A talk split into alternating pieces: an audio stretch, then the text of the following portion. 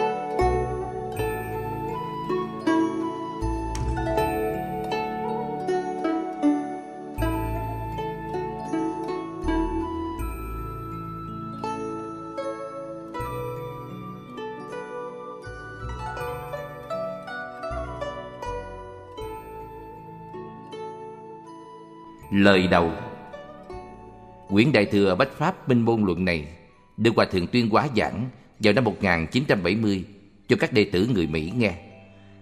Tuy có nhiều vị trong số những thanh niên này có trình độ thạc sĩ hay tiến sĩ, nhưng họ không biết tiếng Hoa, không hiểu giáo lý đạo Phật.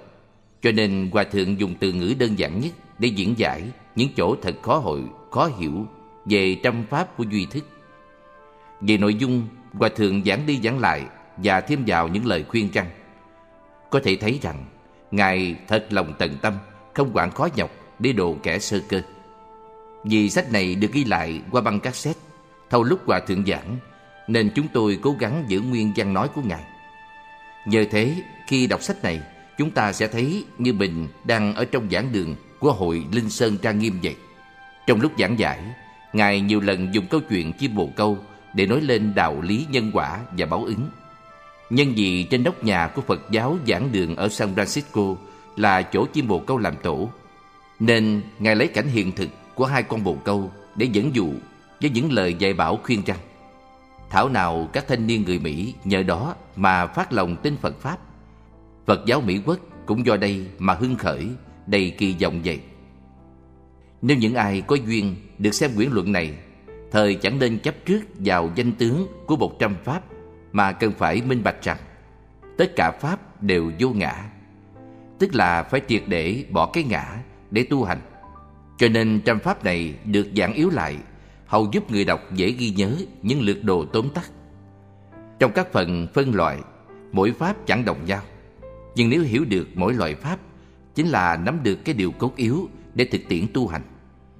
Thí dụ như chúng ta minh bạch rằng, tâm pháp nghĩa là nhãn căn đối với sắc trần do ý thức máy móc tác động, khiến cho chúng ta thấy được có bồ câu, còn nhãn thức thì khiến cho chúng ta phân biệt thế nào về hình dáng của nó.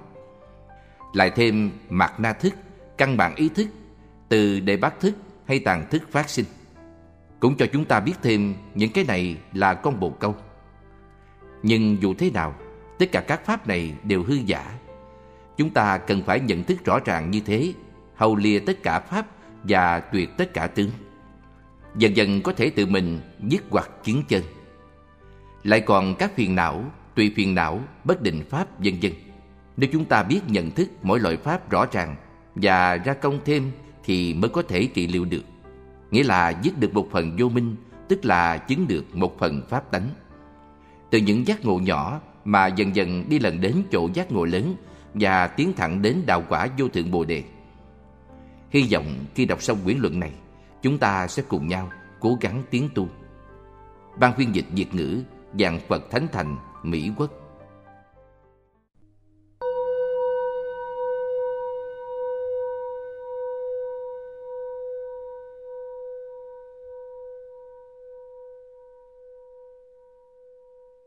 Kệ Khai Kinh Vô thượng thầm thâm di diệu pháp Bách thiên vàng kiếp năng tao ngộ. Ngã kim kiến văn đắc thọ trì, Nguyện giải như lai chân thật nghĩa. Phật Pháp rộng sâu rất nhiệm màu, Trăm ngàn muôn kiếp khó tìm cầu. Con nai nghe thấy, chuyên trì tùng Nguyện rõ như lai nghĩa nhiệm màu. Luận Đại Thừa, Trăm Pháp Minh Môn. Hòa Thượng tuyên hóa giảng, từ ngày 17 tháng 5 đến ngày 7 tháng 6 năm 1970 tại San Francisco, Mỹ Quốc. Tựa Đức Phật thuyết Pháp gọi là kinh học, luật học, giới luật do Phật quy định. Luận học là những trước tác của chư tổ. Kinh thì hiển bày về định học, luật thì hiển bày về giới học, còn luận thì hiển bày về huệ học, tức là bồi dưỡng cho trí huệ. Từ lúc Phật giáo giảng đường được xác lập đến nay, có thể nói đây là lần đầu tiên chánh thức giảng Bách Pháp Minh Môn Luận. Tuy từ trước đã có người giảng qua luận này, nhưng chỉ giảng giải rất đơn sơ, khái quát. Bây giờ chúng ta cẩn thận giải thích tường tận hơn. Ở Tây Phương, cách giảng giải như vậy rất hiếm vì ít người giảng luận này, nên quý vị không có cơ hội nghiên cứu rõ ràng. Nếu quý vị chẳng minh bạch về luận này, thì chẳng rõ đường lối tu hành. Nếu chẳng rõ đường lối tu hành, tất không thể thành Phật được. Không thể thành Phật thì vĩnh viễn bị luân hồi trong lục đạo từ đời này đến đời khác. Sanh rồi lại chết, chết rồi lại sanh. Khi sanh ra bị hồ đồ mê muội chẳng biết tại sao mình sinh ra đây. Đợi đến khi chết, vừa muốn biết, nhưng thời gian cũng không thể chờ đợi quý vị được, rồi lại hồ đồ mà chết đi. Tại sao quý vị từ đầu đến cuối vẫn không biết được rõ ràng như thế?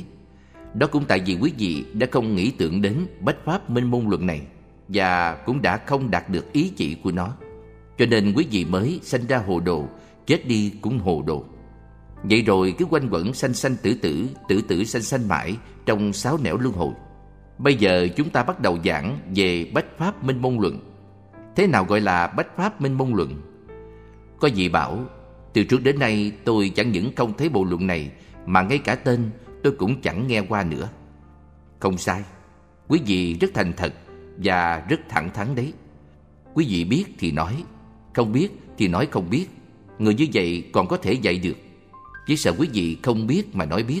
Để đến khi có người hỏi quý vị biết thế nào, thì quý vị trả lời rằng Ừ tôi quên rồi Thế thì hỏng bét hết Quý vị chẳng biết mà nói biết, Đó là tự khi dối mình Chẳng phải dối người Mà chính là dối gạt mình Chẳng biết cho là biết, Chẳng làm được cho là làm được Tôi nói cho quý vị biết, Đó là loại người ngu si, mê muội nhất Ví như tự mình vốn chưa nghe qua về Bách Pháp Minh Môn Luận Mà khi có người hỏi Bạn biết quyển Bách Pháp Minh Môn Luận không?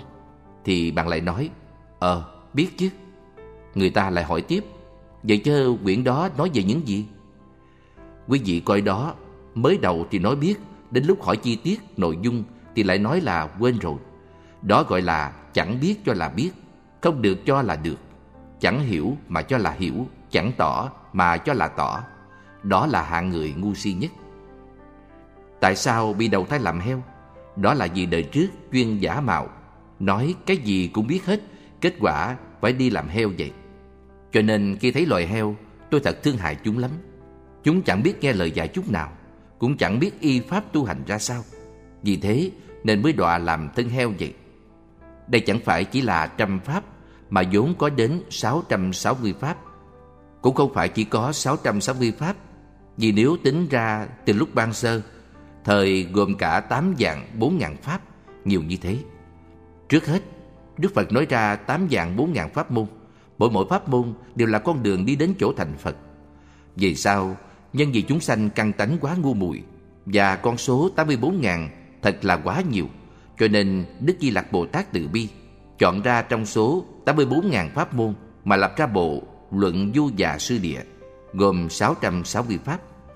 Nhưng 660 pháp vẫn còn nhiều. Nếu chỉ riêng nói về danh tướng thôi Cũng phải mất mấy năm mới ghi nhớ được. Sau đó, Ngài Thiên Thân Bồ Tát quán sát biết căn tánh đại thừa của chúng sanh trong đời vị lai, thích sơ lược ngắn gọn, nên chọn ra phần đề cương khế lãnh tối trọng yếu của Du Già Luận, 660 pháp mà biên thành 100 pháp. Cương là những sợi dây chủ chốt, đề cương là có thể lấy những sợi dây chủ chốt này để tạo thành mạng lưới. Khế lãnh là từ chữ cổ áo mà ra như sửa lại cổ áo cũng biểu thị sự chỉnh tề ngay ngắn. Lại từ một trăm pháp này tạo ra bộ Bách Pháp Minh Môn Luận rất thích hợp cho chúng sanh có căn tánh đại thừa, đọc qua dễ hiểu, dễ nhớ. Vì một trăm pháp đơn giản rõ ràng nên chẳng cần phải mất một thời gian dài mấy năm để ghi nhớ các danh tướng. Bộ luận này đối với người ngu nhất chỉ cần một giờ cũng có thể nhớ thuộc được. Còn đối với những người thông minh thì có thể hiểu rõ được trăm pháp này trong khoảng 10 phút thôi. Quý vị thấy có nhanh không? Vậy chúng ta cần phải hiểu rõ trăm pháp này vì đó cũng là cửa ngõ tắt đi vào cửa Phật Pháp. Cho nên gọi là minh môn, tức minh bạch Pháp này thì đặng vào cửa Phật Pháp. Trước khi giảng về luận trăm Pháp minh môn, tôi có vài ý kiến. Ví như ở Tây Phương, có một số người giảng về Phật Pháp mà tôi đã gặp, đã nghe qua. Nếu quý vị muốn hỏi họ Bách Pháp bên môn luận là gì, thì họ sẽ trả lời quý vị như sau. Họ sẽ im lặng, không nói một lời. Đây tuyệt đối không giống như Ngài Giang Thù Sư Lợi Bồ Tát hỏi cư sĩ Duy Ma Cật. Thế nào là đệ nhất nghĩa đế? Mà cư sĩ Duy Ma Cật im lặng, chẳng đáp một lời. Sự im lặng đó là đệ nhất nghĩa đế. Vì nói ra, tức là ly khai đệ nhất nghĩa đế. Sự im lặng đó biểu thị cho đệ nhất nghĩa đế. Đó mới chính thật là đệ nhất nghĩa đế. Nhưng trăm pháp này cùng với đệ nhất nghĩa đế chẳng đồng. Nghĩa là nhất định phải nói ra. Nếu chẳng nói cứ một mực nhắm mắt ngậm miệng, ngụy trang giống như vậy rồi nói rằng tôi học theo đệ nhất nghĩa đế, đó là sai lầm rồi. Tại sao thế? Tại vì trăm pháp này nhất định phải nói ra. Nếu chẳng nói thì không có cách nào diễn bày một trăm pháp này cho được. Thế tại sao họ chẳng nói? Đó vì trong tâm họ chẳng rõ. Đừng nói chi đến trăm pháp mà ngay cả một pháp cũng không hiểu. Vì không hiểu một pháp nào nên họ mới theo câu vô pháp khả thuyết. Quý vị muốn hỏi họ, nói những gì thì họ chỉ có thể trừng trừng mắt làm mặt quỷ, còn không thì trương khẩu há mồm. Hừm, là vậy đó. Quý vị nói có đáng thương không? Nhưng một pháp họ cũng không hiểu, cũng không nói được. Vậy mà lại còn nói pháp ngoài phạm vi trăm pháp nữa. Họ nói phải, nói trái, nói dọc, nói ngang, nói trước, nói sau, nói trên, nói dưới. Những người không hiểu Phật Pháp liền nói Ồ, vị này thuyết pháp hay quá. Nhưng đối với người nào hiểu Phật Pháp mới nghe qua liền nói Ủa, nói cái gì lung tung thế? Ông đang giảng cái gì vậy? Giống như kẻ làm tiền giả để dối gạt những người nhà quê Mà phần nhiều những người này không biết phân biệt đâu là thật giả Đợi đến lúc chỗ in tiền đem lại so sánh Thì mới có thể chứng minh được thật giả Nghe Pháp cũng giống như thế Chúng ta phải có trạch Pháp nhãn Thế nào là trạch pháp nhãn? Tức là biết thế nào là pháp, là phi pháp, nhiễm pháp, tịnh pháp, thiện pháp, ác pháp và tà pháp hay chánh pháp.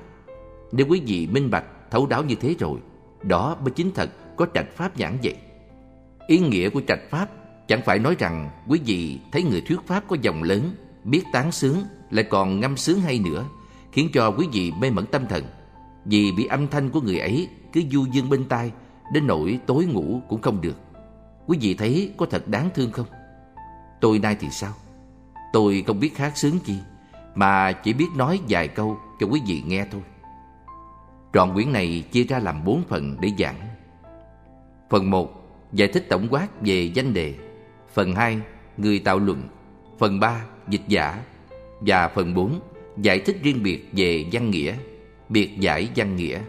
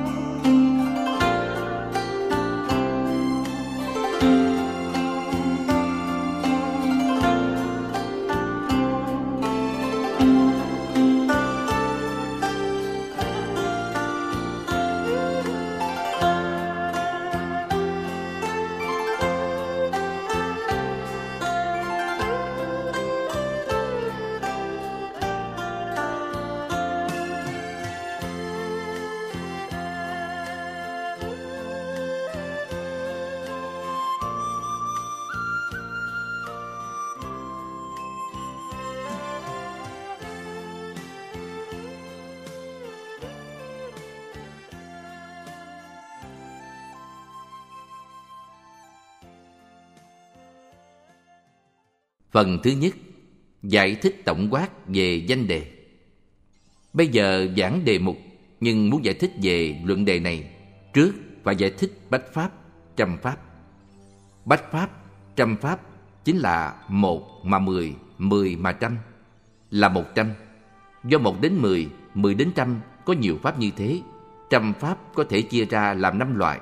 Tâm pháp, tâm sở hữu pháp, sắc pháp Tâm bất tương ưng hành pháp và vô di pháp. Trăm pháp gồm như sau. Tám tâm pháp, năm mươi 51 tâm sở hữu pháp, mười một sắc pháp, hai mươi bốn tâm bất tương ưng hành pháp, sáu vô di pháp. Khi giảng đến phần chánh văn, tôi sẽ giải thích tường tận hơn. Còn bây giờ quý vị chỉ cần nghe qua danh từ thôi. Minh môn. Chữ minh trong chữ minh môn có nghĩa là minh bạch, Cũng chẳng phải ngu si mà hiểu rõ. Hiểu rõ những gì? Hiểu rõ trăm pháp Hiểu rõ con đường dẫn vào cửa ngõ của trăm pháp Thì có thể tu hành được rồi. Luận là nghị luận, luận thuyết, ngữ luận, thảo luận, biện luận và nghiên cứu. Luận như thế nào? Có thể nói là thảo luận. Thảo luận tức là chúng ta cùng lại thảo luận, nghiên cứu. Tôi nói ra nếu quý vị cảm thấy pháp này không đúng Quý vị có thể đưa ra lý do để thảo luận với tôi. Nghị luận là quý vị trình bày đạo lý của quý vị. Tôi trình bày đạo lý của tôi. Chúng ta cùng nhau đem những ý kiến đó ra phân tích. Luận cũng có thể nói là đàm luận. Chúng ta cùng nhau nghiên cứu pháp này. Pháp chẳng phải là pháp của tôi, Mà là Phật Pháp.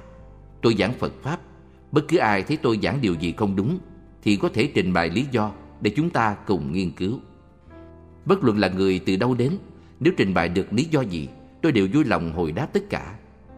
Đây là bao gồm cho mọi người trên toàn thế giới như người Mỹ, người Hoa hay người Nhật, không luận là người của quốc gia nào. Thậm chí cho đến những người từ mười phương đến, tôi đều vui lòng giải đáp. Thế nào là nói từ khắp mười phương đến? Nhân vì hiện đại có phi cơ và trực thăng, có thể từ trên trời xuống đất, là có thể ngồi tàu thủy từ biển đến, cũng giống như từ đất đến. Cho nên tôi nói người từ mười phương đến, tôi đều có thể giải đáp cho họ. Chỉ cần có vấn đề để hỏi là tất cả chúng ta có thể mở một cuộc họp để cùng nhau thảo luận về Phật Pháp. Không luận quý vị là tín đồ Phật giáo hay tín đồ của bất cứ tôn giáo nào. Nếu có câu hỏi, tất nhiên tôi sẽ giải đáp. Dù câu hỏi có khó đến thế nào đi nữa, tôi nhất định sẽ dùng thanh kiếm trí huệ để chặt dứt trừ sự ghi hoặc và có thể cắt đứt cái lưỡi của người ngu si để đổi lại cái lưỡi trí huệ. Tôi có thể đổi lưỡi người, cũng có thể đổi đầu óc hồ đồ thành đầu óc sáng suốt. Những ai có đầu óc bê muội chẳng biết thức tỉnh thì cứ đến. Nhưng việc làm này không phải miễn phí. Tức phải trả phí tổn và chỉ tốn khoảng 10.000 đô là có thể đổi được một bộ óc mới. Bây giờ tiếp tục giảng chỉ luận. Tại sao vừa rồi tôi nói bách pháp bên môn luận nhất định cần phải nói. Chẳng có cách nào để không nói, bởi vì có chữ luận và luận tức là phải nói. Nhưng nói như thế nào? Nói gì thì phải, thì gì thì chẳng phải, phi. Đó là ý nghĩa thứ nhất của chữ luận. Phải thì chính là phải, quấy chính là quấy. Không thể lấy phải làm quấy, cũng không thể lấy quấy làm phải. Cho nên cần phải luận rõ ràng sự việc Thí dụ như đối với người xuất gia mà nói Tu hành là phải, chẳng tu hành là sai. Ý nghĩa thứ hai của luận là thảo luận về chánh tà. Tà nhất định là tà, chánh nhất định là chánh. Quý vị không thể lấy tà làm chánh, lấy chánh làm tà. Cho nên cần phải thảo luận. Ý nghĩa thứ ba là thảo luận về thiện ác. Thiện nhất định là thiện, ác nhất định là ác.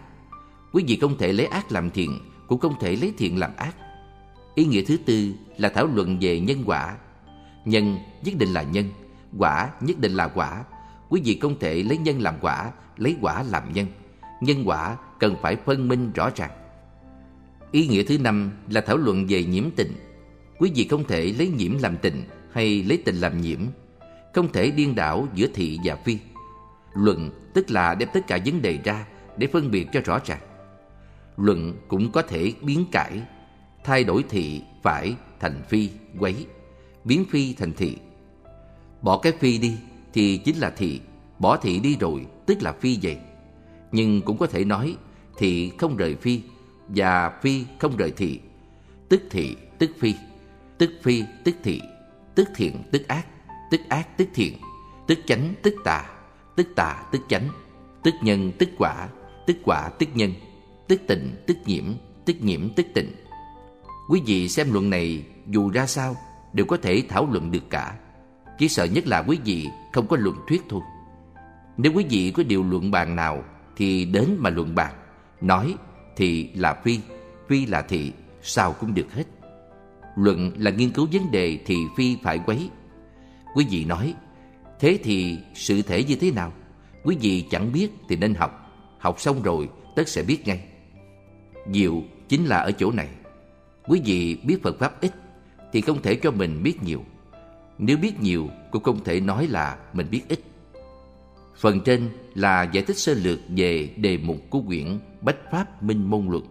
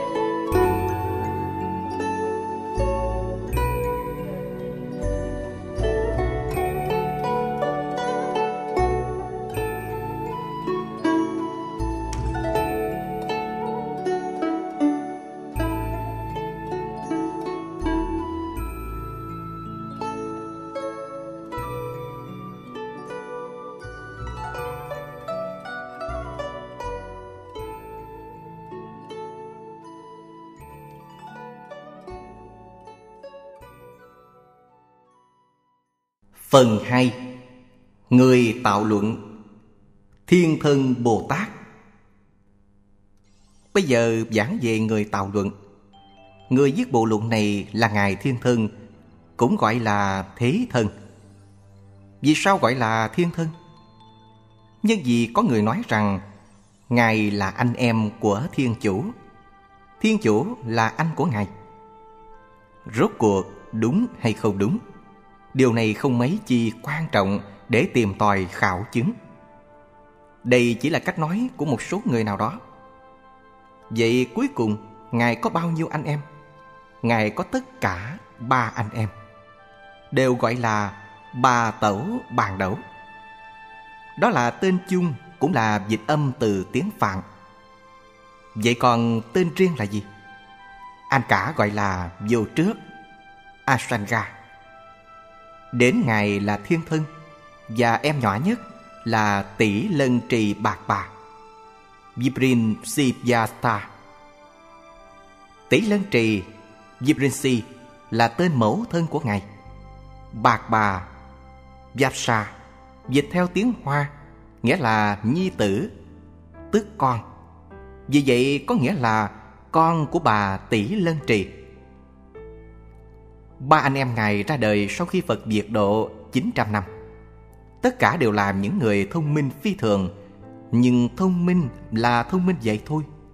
Vì mỗi người đều có những biên kiến riêng biệt. Bất quá, đó chẳng qua là câu chuyện trước kia. Còn sau này khi hiểu rõ rồi thì họ không còn như vậy nữa. Bởi vì anh cả vô trước, thích vô trước, không chấp trước chi dù sở chấp trước, Chỉ riêng ái kính Phật giáo Đại Thừa, Không thích Tiểu Thừa.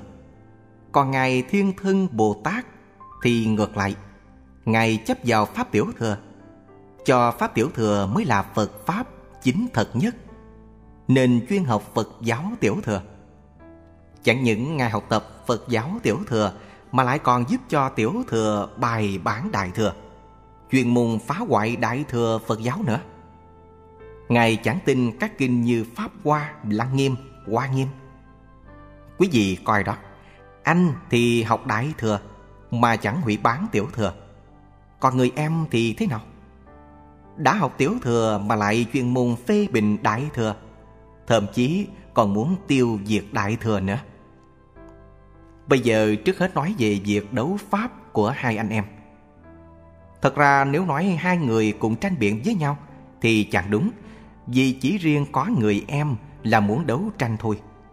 Ngài Thiên Thân Bồ Tát là người học tiểu thừa chuyên môn bài bác anh mình Theo giáo pháp đại thừa là không đúng. Nhưng anh của Ngài từ đầu đến cuối Chẳng hề nói tiểu thừa Phật giáo đúng hay không đúng. Vì tinh thần đại thừa Phật giáo Cốt đem chẳng đúng cũng bao gồm vào trong. Cho nên đối với việc làm của người em Ngài chỉ thương xót, chớ chẳng chút oán hận, Mà còn luôn luôn tìm cách để độ cho em. Thế là Ngài viết một lá thơ gửi cho người em nói rằng, Chúng ta vốn là hai anh em thân tình với nhau, Tuy chỗ học của mỗi người đều không giống nhau, Nhưng thật ra chúng ta vẫn là anh em ruột. Chú là em ruột của tôi, Còn tôi là anh cả của chú. Đó là điều tuyệt đối không phải giả. Chú cũng phải tin tưởng là thật, Mà tôi cũng tin tưởng đúng thật vậy. Bây giờ tôi biết tôi sắp chết. Tôi muốn thấy mặt chú một lần. Giả lại, cũng có một chút việc tưởng rằng chú có thể giúp cho tôi được mãn nguyện. Nếu như chú không giúp tôi mãn nguyện chuyện này, Chắc đến chết tôi cũng không nhắm mắt được. Dù thiên thân Bồ Tát không thích Đại Thừa Phật giáo nhưng khi vừa xem bức thư của người anh, Với những lời lẽ khẩn thiết Rằng anh mình sắp phải chết, Mong cầu gặp mặt mình. Quý vị thử xem, Người em sao lại không đến gặp mặt người anh cho được? Tuy cả hai tinh phụng giáo lý không giống nhau, Anh học đại thừa, Em học tiểu thừa. Nhưng khi xem xong bức thư, Người em vô cùng cảm động Nên quyết định phải đi gặp anh mình lần sau chót. Ngài Thiên Thân Bồ Tát vừa thấy người anh, liền hỏi ngay. Sư huynh, Viết thư bảo em thay anh làm chút việc. Nếu như em không giúp được, Thì anh chết sẽ không nhắm mắt. Vậy rốt cuộc, anh bảo em làm chuyện gì đây? Anh muốn nhờ em ở lại đây Tụng dùm anh bộ kinh Pháp Hoa, Lăng Nghiêm và Hoa Nghiêm. Người anh biết rõ em mình thông minh phi thường, Bất cứ sách gì nếu đọc qua một lần Tức đều ghi nhớ Vĩnh viễn không quên. Bây giờ trong lòng Thiên Thân Bồ Tát nghĩ rằng Lần này vì để cho anh mình được mãn nguyện Dù mình không thích Nhưng cũng chỉ tụng một lần thôi. Nghĩ thế nên Ngài thuận ý ngay Tụng xong ba bộ kinh Đại Thừa Pháp Hoa, Lăng Nghiêm và Hoa Nghiêm. Ngài hoát nhân minh bạch Rõ thấu những gì mình đã không đúng. Như chế giễu Đại Thừa Phật giáo, Phỉ bán kinh điển Đại Thừa, Cho rằng những kinh này là giả mạo. Giờ đây biết là mình đã lầm lẫn, Nên Ngài vô cùng hối hận, Nghĩ, Phải làm sao đi Tâm Ngài buồn phiền áo não Và tự trách. Từ trước, ta đã hết sức quỳ bán Đại thừa Phật giáo, Đã tạo tội lỗi quá nhiều, Nhất định phải đọa địa ngục cái lưỡi của ta tai hại quá đổi đi. Ta muốn lấy dao cắt bỏ cái lưỡi của mình cho rồi. Tại sao lúc trưa tôi nói, Muốn cắt lưỡi người, Như cắt cái lưỡi của người ngu si đần độn? Chính vì câu chuyện của tổ sư thiên thân Vị Bồ Tát này sám hối bằng cách Tự cắt lấy lưỡi ngu si đần độn của mình. Ngài nói, Muốn cắt lưỡi như thế, Quý vị thấy có nguy hiểm quá không? Tất cả chúng ta thử tưởng tượng, Nếu tự mình cầm dao, rồi kéo lưỡi thẳng ra để cắt bỏ. Đó không phải là một trò chơi hoặc chuyện nói đùa đâu. Bởi vì Ngài thật muốn cắt lưỡi mình mà. dù trước Bồ Tát đứng một bên, Thấy cảnh tượng như thế, Hết sức kinh khiếp, nói, Nhị đệ, em làm gì vậy Mau nói cho huynh nghe đi Bây giờ thiên thân Bồ Tát đáp lại Bằng một giọng rất bi ai. Cái tội của em Thật không thể dung thứ. Vì từ trước Em đã hủy bán Đại Thừa Phật giáo Một cách quá đáng. Bây giờ em vừa đọc được ba bộ kinh Pháp Hoa, Lăng Nghiêm và Hoa Nghiêm Mới biết rằng giáo lý Đại Thừa quá ư di diệu. Lúc trước em đã cực lực quỷ bán Đại Thừa. Tội này chẳng lẽ nhất định không đọa vào địa ngục cắt lưỡi sao?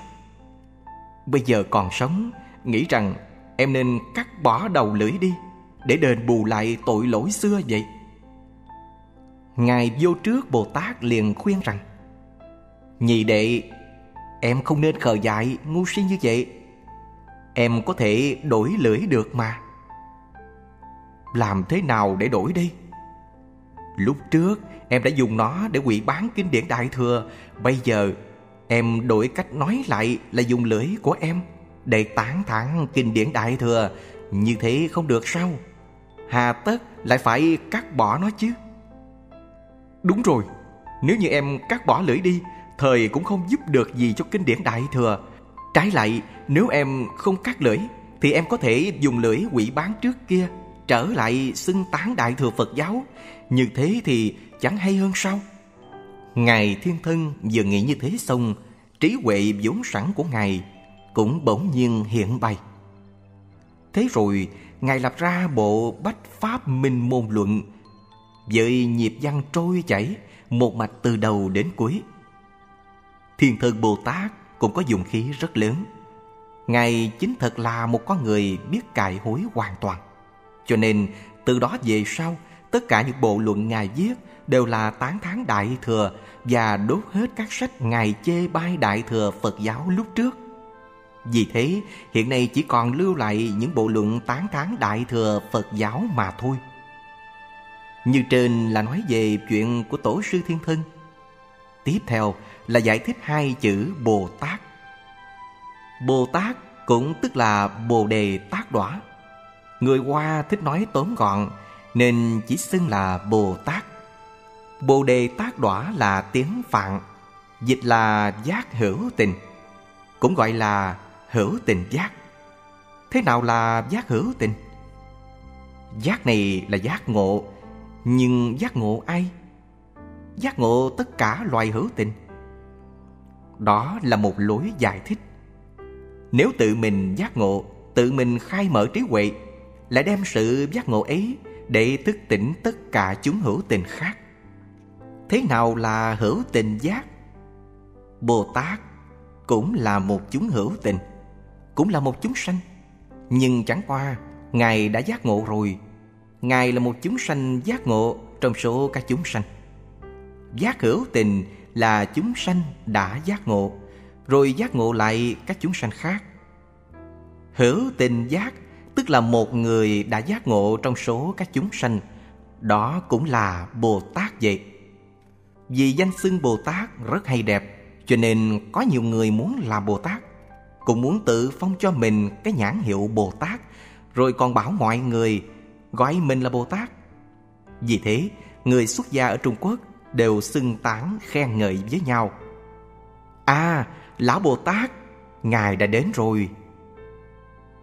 Đúng vậy, Lão Bồ Tát, Ngài đã đến rồi đó là câu mà những người xuất gia dùng để chào hỏi lẫn nhau. Tiếng xưng hô Bồ Tát là thuộc về người ngoài tôn xưng mình, chứ chẳng phải mình tự bảo người. Ông nên gọi tôi là Bồ Tát đi. Ngài Thái Hư đã từng nói, Mọi người nên gọi tôi là Bồ Tát. Vì sao? Vì tôi đã là tỳ kheo nhưng chưa thành Phật. Tức là nói, tôi đã thọ giới rồi lại thọ thêm giới Bồ Tát nữa. Cho nên, quý vị không nên gọi tôi là tỳ kheo, mà gọi là Bồ Tát. Nhưng không được xưng tôi là Phật, vì tôi chưa thành Phật. Ngài nói như thế, cũng không nhất định bảo người ta gọi Ngài là Bồ Tát. Chẳng qua, Ngài nói đùa với mọi người vậy thôi. Vì Đại sư Thái Hư xưa kia cũng chính thật là Bồ Tát Quý vị có gọi Ngài là Bồ Tát hay không Ngài vẫn là Bồ Tát Gọi một tiếng Bồ Tát Thì Ngài không thêm được chút gì. Không gọi là Bồ Tát Thì Ngài cũng chẳng mất mát gì Ngài cố ý đùa cợt với các chúng sanh ngu muội mà thôi. Phật sống Kim Sơn cũng có một câu nói tương tự. Quý vị phải gọi tôi là Phật sống đó. Điều này cũng có ý nghĩa giống như câu chuyện của Đại sư Thái Hư. Vậy có phải Thiên Thân Bồ Tát tự mình viết câu Thiên Thân Bồ Tát tạo trên bộ Luận Bách Pháp Minh Môn không? Không phải thế. Lúc bấy giờ Ngài chỉ viết câu Thiên Thân Tạo. Nhưng vì lớp người hậu học muốn tôn trọng Ngài Nên đề thêm danh hiệu Bồ Đề Tát Đỏa, Tức Bồ Tát. Tôi tin rằng Thiên thần tổ sư tuyệt đối không khi nào viết thêm vào danh nghĩa Bồ Tát như vậy. Chúng ta căn cứ vào điểm đó để nghiên cứu, học hỏi mà không nên ham cầu danh tiếng. Cổ ngữ có câu Thượng sĩ vô danh, hạ sĩ hảo danh. Bậc thượng sĩ thì không muốn tên tuổi, kẻ hạ sĩ thì ham danh. Vậy quý vị muốn làm thượng sĩ cũng được, muốn làm hạ sĩ cũng xong. Đó là hoàn toàn do chính quý vị quyết định. Đến chữ tạo có nghĩa là tạo tác, Cũng là trước tác. Thiên thần Bồ Tát viết bộ Luận Bách Pháp Minh Môn rất ngắn, Nên tôi hy vọng sẽ giảng xong trước khi khai khóa học hè.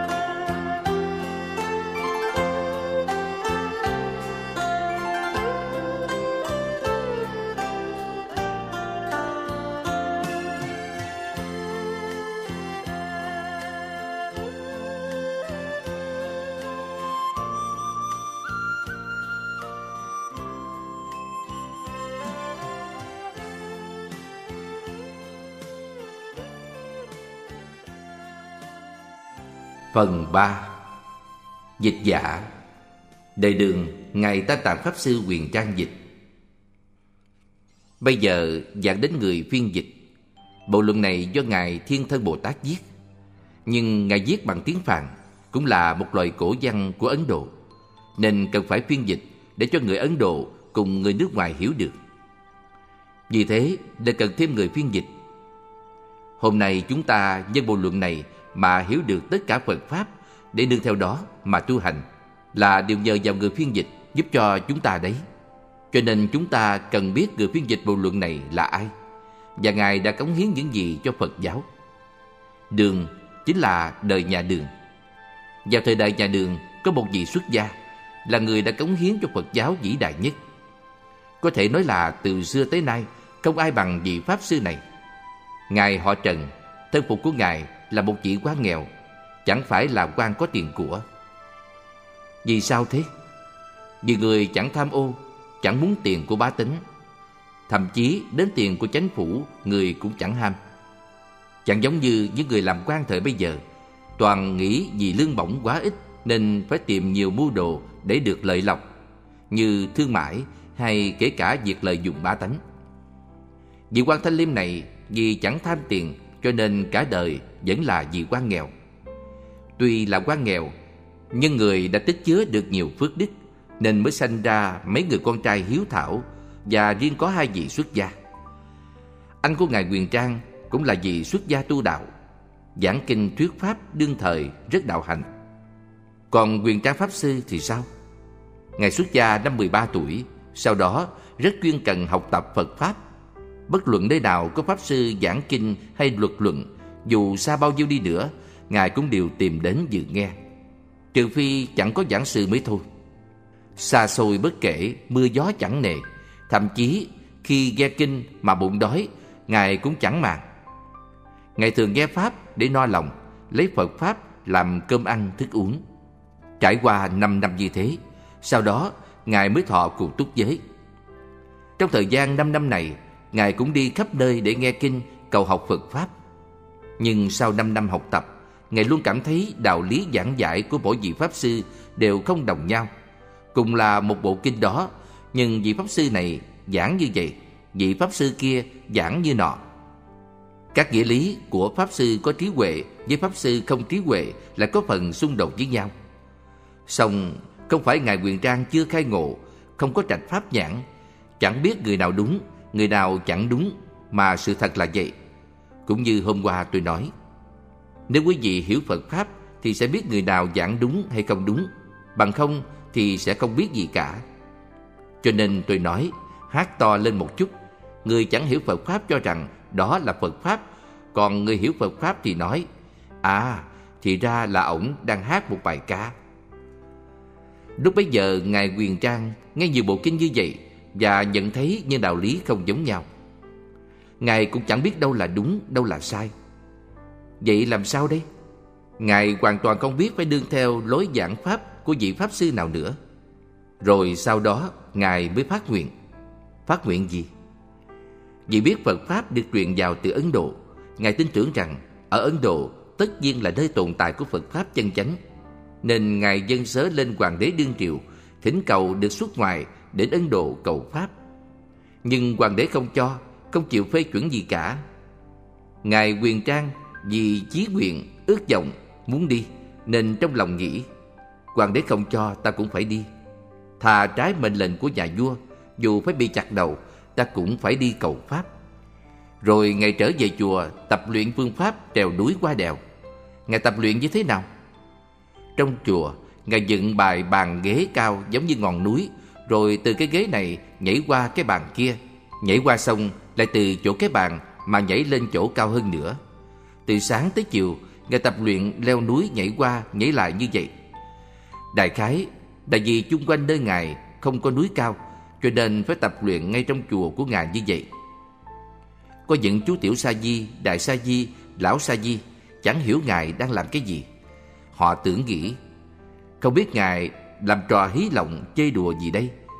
Có người trách móc nói Ông này chẳng lo tụng kinh tu hành chi hết Suốt ngày cứ lo trèo nhảy Chẳng biết ổng làm cái trò quyền hoặc gì nữa. Pháp sư Quyền Trang cũng chẳng thèm nói riêng với ai Về việc mình muốn luyện tập để trèo núi Hy Mã Lạp Sơn. Có số người còn cho Ngài thuộc loại phá phách nghịch ngợp Như thế trải qua một thời gian rèn luyện nên chân và thân thể Ngài trở nên khỏe mạnh, cứng rắn hẳn ra. Sau đó, Ngài từ Trường An đi về phía Tây, mở đầu cho cuộc hành trình muốt dặm. Lúc bấy giờ không có máy bay, tàu thủy, xe hơi hay xe lửa, và chỉ có thuyền bằng cây, không chắc chắn cho lắm. Vì không được nhà vua chấp nhận nên Ngài không thể đi bằng thuyền. Ngài bèn quyết định đi bằng đường bộ. Trải qua nhiều quốc gia dùng Tây Bá Lệ Á, rất gian nan rồi mới tới Ấn Độ.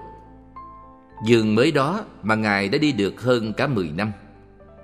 Trước khi đi Ấn Độ, vua Đường Thái Tông đã từng hỏi Ngài rằng Trẫm không cho thầy đi, mà thầy cũng nhất định đi. Vậy thầy định bao giờ mới trở về? Pháp sư Quyền Trang tâu với vua Đường Thái Tông rằng Bây giờ bệ hạ thấy ngọn cây tùng này ngã về phía tây Đợi chừng nào nó ngã về hướng đông Thì chừng đó tôi sẽ trở về Ngài chẳng nói thời gian là bao nhiêu năm nữa Pháp sư Quyền Trang đến Ấn Độ rồi. Ngài không hiểu ngôn ngữ ở đó, Nên phải trải qua một thời gian Từ từ học hỏi Mới biết được tiếng Ấn Độ cùng tiếng Phạn. Sau lại cũng theo nhiều vị Pháp sư Học tập Phật Pháp. Ở đó, Ngài chịu rất nhiều gian nan khốn khổ. Học thành tài xong, Ngài liền trở về Trung Quốc. Khi Ngài trở về nước, Quả nhiên ngọn cây tùng đã nghiêng về hướng đông. Khi đó, vua Đường Thái Tôn cũng xem thấy ngọn cây tùng đã nghiêng về hướng đông Liền nói rằng À hôm nay quyền trang Pháp Sư đã về đến nơi rồi Chúng ta phải mau ra nghênh đón. Sau đó vua phái một số quan viên ra Tây Bôn tiếp đón. Quả nhiên ngài quyền trang đã về đến nơi. Sau khi ngài quyền trang về nước Ngài chuyên lo việc phiên dịch kinh điển. Ngài dịch kinh điển tiếng Phạn, nước Ấn sang văn tự Trung Hoa. Ngay trong năm, Ngài dịch bộ kinh đài Bát Nhã Hoa đào nở qua sáu lần. Đó tức là nói về cây đào ở trong chùa của Ngài ở. Trong một năm đã nở và tàn tổng cộng sáu lần. Đây là điểm kiết tường của việc dịch bộ kinh đài Bát Nhã. Chẳng những làm cho trời và người quan hỷ Mà đến cả cỏ cây cũng vui mừng kết trái đơm qua Do đây mới thấy rằng Kinh Đại Bát Nhã đối với chúng ta thật là quan trọng. Ngài Quyền Trang Pháp Sư phiên dịch rất nhiều kinh điển. Khi còn ở Ấn Độ Ngài cũng đi chiêm bái xá lợi Phật, răng Phật, xương Phật. Lại cũng đến nơi mà từ ngàn đời xa xưa Tiền thân của Đức Phật đã xả bỏ đầu mắt tủy não. Và Ngài cũng đến chiêm bái các nơi khi xưa Đức Phật tu hành nhẫn nhục Thí thân cho cọp đói Và Bồ Đề Đạo Tràng nơi Phật thành đạo. Tất cả những thắng tích Phật giáo Ngài đều đến chiêm bái ở lòng thành cung kính. Khi Ngài gặp những người xuất gia ở Ấn Độ, Vô luận là người có tu hành hay không, Ngài đều cung kính đảnh lễ các vị Pháp Sư, Tâm không chút nào kiêu ngạo hay ngã mạn cống cao. Sau khi học thành tài, Ngài từng có nhiều vị Pháp Sư tiểu thừa đến biện luận với Ngài. Họ đều bị Ngài hàng phục mà không cách nào thắng nổi Ngài. Và cũng có rất nhiều ngoại đạo đến tranh biện với Ngài, Cũng đều bị Ngài chiết phục luôn. Chúng ta gọi Ngài Quyền Trang là Đường Triều Tam Tạng Pháp Sư. Thế nào là Tam Tạng Pháp Sư? Tam Tạng là Kinh Tạng, Luật Tạng và Luận Tạng. Vị Pháp Sư này thông suốt cả ba tạng Biết giảng kinh, giảng luật và giảng luận. Kinh, luật, luận đều thông đạt vô ngại Thế nên mới gọi là Tam Tạng Pháp Sư. Pháp Sư tức là người lấy Pháp bố thí cho người Hoặc lấy Pháp làm thầy. Vị Tam Tạng Pháp Sư này tên là Quyền Trang. Quyền là quyền diệu Hiếm có người thấy rõ. Chữ Trang nghĩa là rất vĩ đại Cũng tức là chữ tráng Thêm chữ đại phía dưới thành chữ Trang. Những việc Ngài Quyền Trang Pháp Sư làm rất phi thường, vĩ đại Mà người thường đều không ai làm được. Cho nên nói Ngài là một bậc xuất chúng trội hẳn hơn người. Bộ Bách Pháp bên môn luận là do Ngài phiên dịch. Ngài thông minh có trí huệ lại thông thạo về trung văn cũng như phạn văn cho nên Ngài dịch kinh điển không sai sót, lầm lẫn Ngài dịch bộ luận này rất đáng cho chúng ta tin tưởng Phần trên là tôi giới thiệu giảng lược về người phiên dịch Thời bấy giờ, Ngài Quyền Trang Pháp Sư cùng với hơn 800 vị tỳ kheo chung nhau lo việc phiên dịch kinh điển do Phật thuyết. Trong đó có nhiều người tài giỏi, nổi tiếng nhất là Quy Cơ Pháp Sư, cũng gọi là Tam Sa Tổ Sư. Vì sao gọi là Tam Sa Tổ Sư? Nhân vì khi chưa xuất gia, Ngài có thỉnh cầu Hoàng đế cấp cho Ngài ba chiếc xe luôn luôn theo bên Ngài. Không luận Ngài đi đâu, đều phải có ba chiếc xe đó theo sau Ngài. Đây là câu chuyện lúc Ngài chưa đi tu. Ba xe đó là một chiếc xe chở rượu. Xưa này người tu vốn không được uống rượu, nhưng Ngài nói Ngài là người ngoại lệ. Nhân vì lúc vua bảo Ngài xuất gia, nên Ngài ra điều kiện. Nếu bệ hạ bảo thần đi tu, thì phải cấp cho thần một xe rượu. Người tu cấm uống rượu, nhưng thần nhất định uống. Kế đến, Ngài yêu cầu vua cấp cho một xe thịt, vì uống rượu là phải ăn thịt. Sau hết, còn muốn một xe mỹ nữ. Cho nên Ngài có biệt hiệu là Tam Sa Tổ Sư Thật ra Tam Sa Tổ Sư không phải là người bình thường Vì nếu là người bình thường Ngài đã không dám đòi Phải có ba xe mới chịu xuất gia bởi vì Ngài là con người rất đặc biệt. Tiền thân của Ngài đã gặp quyền trang Pháp Sư Đang lúc trên đường đi thỉnh kinh. Khi ấy, bên đường có một vị trưởng lão đang ngồi thiền, Mà y phục trên người, bụi đất bám dày, Độ một hai tấc. Tóc trên đầu là chỗ chim đến làm tổ đẻ trứng, Sanh con luôn trên đó. Ngài ở đó dập đình Không biết đã bao lâu rồi. Quý vị thử nghĩ xem, Trên thân của Ngài bụi đất đóng dày đến hai ba tấc, Bụi bám trên mặt mũi cũng không biết dày cỡ nào nữa. Cho nên chim chóc cũng không hề sợ chi tới Ngài. Chúng cứ tha hồ đến làm tổ Sinh trứng ấp con trên đầu Ngài Không biết bao nhiêu lần Và trải qua bao nhiêu năm nữa. Ngài Quyền Trang đến nơi, Bèn dùng cái khánh Để gọi Ngài xuất định. Vị trưởng lão này cũng không biết nhập định từ bao giờ, Nhưng khi xuất định Thì không thể di động, Cứng ngắc như khúc cây vậy. Ngài mới hỏi, Người cớ chi mà kêu ta xuất định hả? Pháp sư Quyền Trang đáp, Này trưởng lão, Ông đã nhập định ở đây được bao lâu? Tại sao mà ông vẫn còn không chịu xuất định? Ta ở đây để Đức Phật Thích Ca ra đời, Hầu trợ giúp Ngài Hoàng Dương Phật Pháp. À Đức Thích Ca Mâu Ni Phật đã nhập Niết Bàn rồi, Tại sao ông vẫn không biết Mà còn ở đây nhập định? Hiện bây giờ là triều đại nào? Tôi là người nhà đường, Bây giờ là năm trinh quán nguyên niên. Không gấp đâu. Tôi sẽ ở đây chờ đến khi Đức Phật Di Lặc ra đời là xong. Nói xong, ông liền sửa soạn nhập định tiếp. Ngài Nguyên Trang vội nói với ông rằng, Này Lão Bồ Tát, Ông không nên nhập định nữa.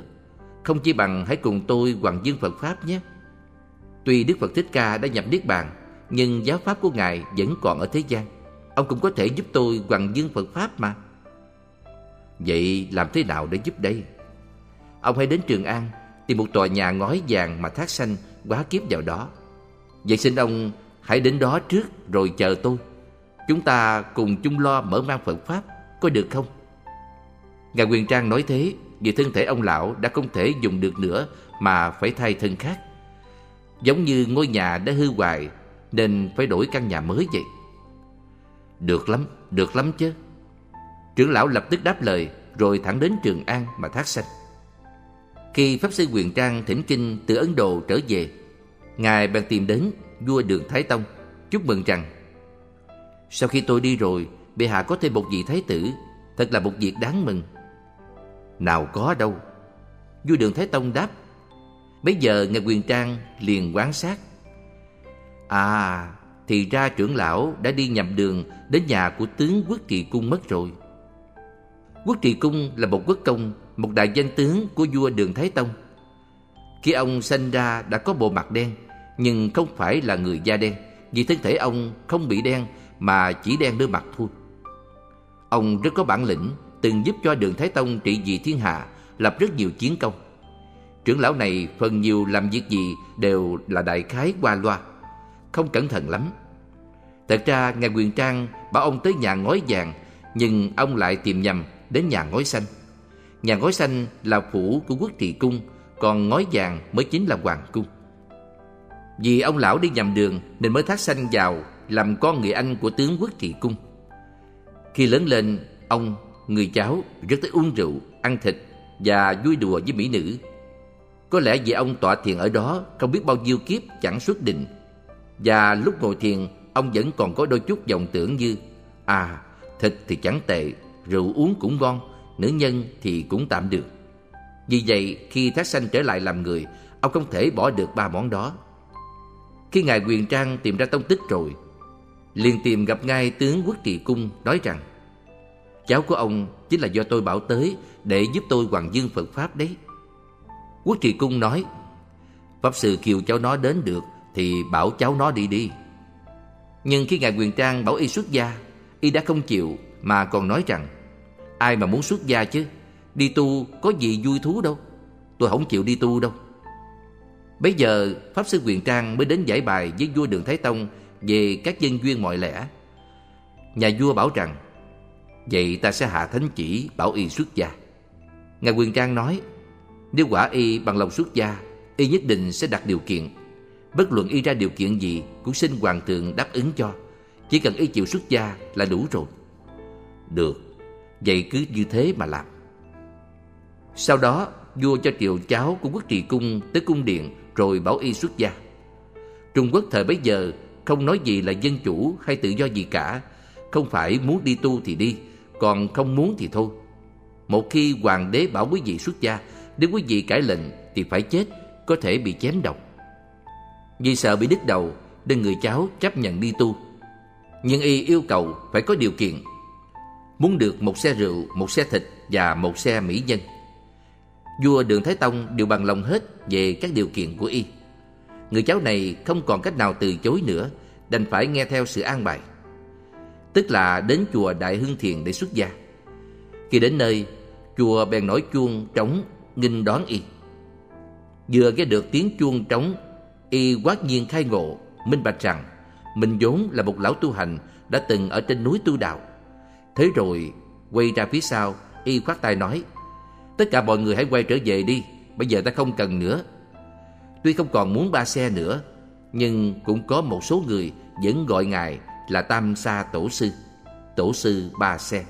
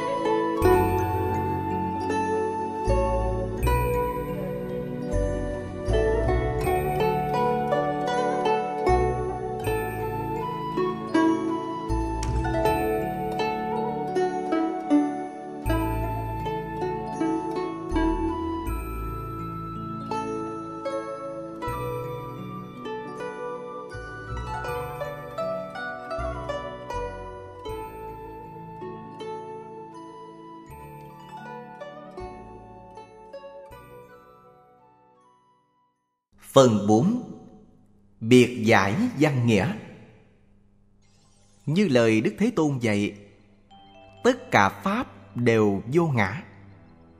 Chữ như, giảng là chính như, Tức là đúng như những lời Đức Thế Tôn đã thuyết. Thế Tôn là một trong mười hiệu của Phật. Phật là bậc tôn kính của thế gian Và xuất thế gian, Nên gọi là Thế Tôn đây là những lời của Đức Thế Tôn. Ngài thuyết những gì? Là tất cả Pháp đều phải vô ngã. Tại sao phải là vô ngã vậy? Cái ngã này của tôi thật sự hiện hữu ở đây, Mà sao lại nói là vô ngã chứ? Cứ kể như cái ngã đó của quý vị là ở đây đi Nói vậy sẽ có người thắc mắc Nói vô ngã, nhưng cái ngã thật sự đang hiện tiền ở đây như thế thì làm sao gọi là vô ngã được? Cứ xem như cái ngã của quý vị Thật sự hiển hiện ở đây. Vậy đợi đến khi quý vị chết Thân quý vị vẫn còn đó. Nhưng cái ngã của quý vị đã đi đâu rồi? Nếu nói có cái ngã, Không còn nữa, Thì lúc chết, Ngã này không còn luôn. Vậy lúc sống, Làm sao thật có ngã chứ? Đây là điều chúng ta đáng ghi vấn. Đức Phật dạy tất cả Pháp đều vô ngã. Quý vị đừng giống như có một số người không biết gì, Ngay cả chữ Pháp còn không hiểu, Mà lại nói, Kinh Pháp này do tôi giảng đó. Họ luôn đưa cái ngã ra phía trước. Vừa rồi chúng ta phóng sanh thả 36 chim bồ câu, Nhưng vẫn còn hai con ở lại. Quý vị có biết tại sao chúng thành bồ câu không? Trên sân thượng của Phật giáo giảng đường thường có bồ câu qua lại. Tại vì chúng đều có ngã. Lúc làm người, chúng không thực hành theo Pháp Phật thuyết. Chúng không thể nào vô ngã được Có ngã rồi nên mới đọa lạc Làm phi cầm, súc sanh Cái ngã này chính là ngã kiến Mà chúng ta không nên có trong kinh Kim Cang nói Không có tướng ngã, tướng nhân, tướng chúng sanh, tướng thọ giả. Đó cũng chính là không có ngã kiến. Nói sâu thêm một chút Chẳng những ngã không nên có Mà ngay cả Pháp cũng không nên có luôn. Tất cả Pháp đều không có Cho nên ngã càng không nên tồn tại được. Do vậy Người tu đạo nên đạt đến hai chữ vô ngã này Thì mới có thể viên mãn được các Pháp. Nếu quý vị có thể đến chỗ vô ngã, Thì tất cả Pháp đều viên dung vô ngại. Chúng ta lấy ra một Pháp nào Thì cũng đều là Pháp giới. Vì đó tức là Pháp giới tánh, Và tất cả Pháp đều hiện tiền trước một Pháp. Tuy các Pháp hiện tiền, Nhưng lại không có một Pháp nào cả. Diệu là diệu ở chỗ này, Mà khó cũng khó ở đây. Tất cả Pháp hiện tiền nhưng không chấp vào các Pháp nào cả. Không có các tướng, Tất cả Pháp tướng đều không còn nữa. Khi đạt đến trình độ này, Mới thật là viên dung vô ngại, Được đại tự tại. Nếu quý vị không có ngã, Thì mới được tự tại, Còn như không thể không ngã, Thì không thể tự tại được. Nhưng làm thế nào để không có ngã đây? Thật là không phải dễ dàng đâu. Có người nói Tôi hiện đang ở tại đây nghe kinh. Sao thầy lại nói là tôi không có ngã? Tức là tôi không có ở đây sao? Quý vị đang nghe kinh ở đây. Nhưng quý vị nếu có thể thật sự không biết mình đang ở đây Bỏ ngã đi. Tức là không có cái ngã. Vô nhân, vô ngã Cũng là không có người cũng không có mình cũng không có pháp nhân không pháp không. Sở dĩ quý vị cho là không thể không có quý vị được. Là vì quý vị còn có chấp trước. Chấp trước những gì? Chấp trước cái giả ngũ sắc. Thần ngũ uẩn này là sắc thọ tưởng hành thức cho là mình. Kỳ thực, như có phải tôi vừa nói không? Khi quý vị chết rồi, vẫn còn cái thân thể này, nhưng không còn tri giác nữa. Vậy thì cái ngã đó chạy đi về đâu? Cái ngã đó của quý vị to lớn như núi tu di, nhưng đến khi chết, nó chạy đi đâu cũng chẳng biết gì nữa cả. Như vậy, quý vị nói có đáng thương không? Còn ngoại đạo thì sao? Họ chấp vào một cái ngã, lại có một cái tiểu ngã, rồi thân ngã. Cái ngã này họ có nhiều như thế đó. Họ cho rằng không có gì lớn bằng đại ngã Và cũng không có gì nhỏ hơn để so sánh với tiểu ngã được. Cái thần ngã theo họ là có công dụng nhất Và ở giữa trung gian của tiểu ngã và đại ngã. Đó là sự chấp trước vào thân ngã của ngoại đạo, Cũng tức là cái ngã của ngoại đạo vậy. Lại có tiểu thừa thiên kiến nghiền chấp trước vào niết bàn. Họ cho cái thiên kiến đó là ngã, còn bồ tát thì sao? Bồ tát cũng có cái chấp trước, chấp có chúng sanh để độ có phật đạo để cầu, có cảnh giới chân như để tu chứng. Nghĩa là các ngài chưa đạt đến chỗ vô chứng cũng vô đắc. Các ngài hãy còn chấp có sở chứng sở đắc, cũng còn biết chứng đắc cây chân như. Cho nên không quên được cái ngã, Vẫn còn có một cái ngã. Có ngã tức là có vọng Cho nên các Pháp Đức Phật thuyết là phải đem tất cả Pháp đều dùng vô ngã để tu hành Và đạt tới cảnh giới đại thừa tối thượng. Dưới đây là phần luận văn do Ngài Thiên Thân tạo ra. Thế nào là tất cả Pháp? Sao gọi là vô ngã? tất cả các pháp là gì? Thế nào là vô ngã? Tất cả pháp lượt gồm có năm loại. Một, tâm pháp pháp tối thắng. Hai, tâm sở hữu pháp, tương ưng với tâm pháp. Ba, sắc pháp pháp sở hiện ảnh. Bốn, tâm bất tương ưng hành pháp, tam vị sai biệt.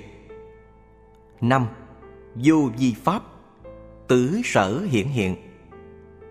Đây sơ lược tất cả pháp gồm có năm loại và chỉ có thể giảng đại khái chứ không thể đi sâu vào. Nếu giảng cho tận tường thì có quá nhiều chi tiết. Một là tâm pháp, Thứ nhất là tâm pháp Sita Hama Cũng tức là tâm dương, Là vua của tất cả pháp. Vì tất cả các pháp đều do từ tâm pháp này khởi ra. Nếu không có tâm dương thì không có các pháp. Nên nói Phật thuyết tất cả pháp để độ tất cả tâm. Nếu không có tất cả tâm, Dùng chi tất cả pháp? Tâm pháp tức là pháp của tâm dương, Gồm có tám. Sau đây sẽ giảng rõ hơn. Hai là tâm sở hữu pháp, Cũng tức là tâm sở pháp. Chaitashika Hama, Lại gọi là tâm sử. Sử là một sự sai bảo người, Cũng như là công nhân của tâm. Tâm là vua. Tâm sở tựa như quan quân đại thần Hay công nhân thay vua làm việc. Lúc làm việc cần phải dùng đến tâm sở này. Tâm sở cũng gọi là tâm số, Gồm có 51 thứ. Những pháp này đều y chiếu theo tâm mà khởi ra. Là sở hữu của tâm gia, Tức là tâm dương Cho nên gọi là tâm sở hữu pháp.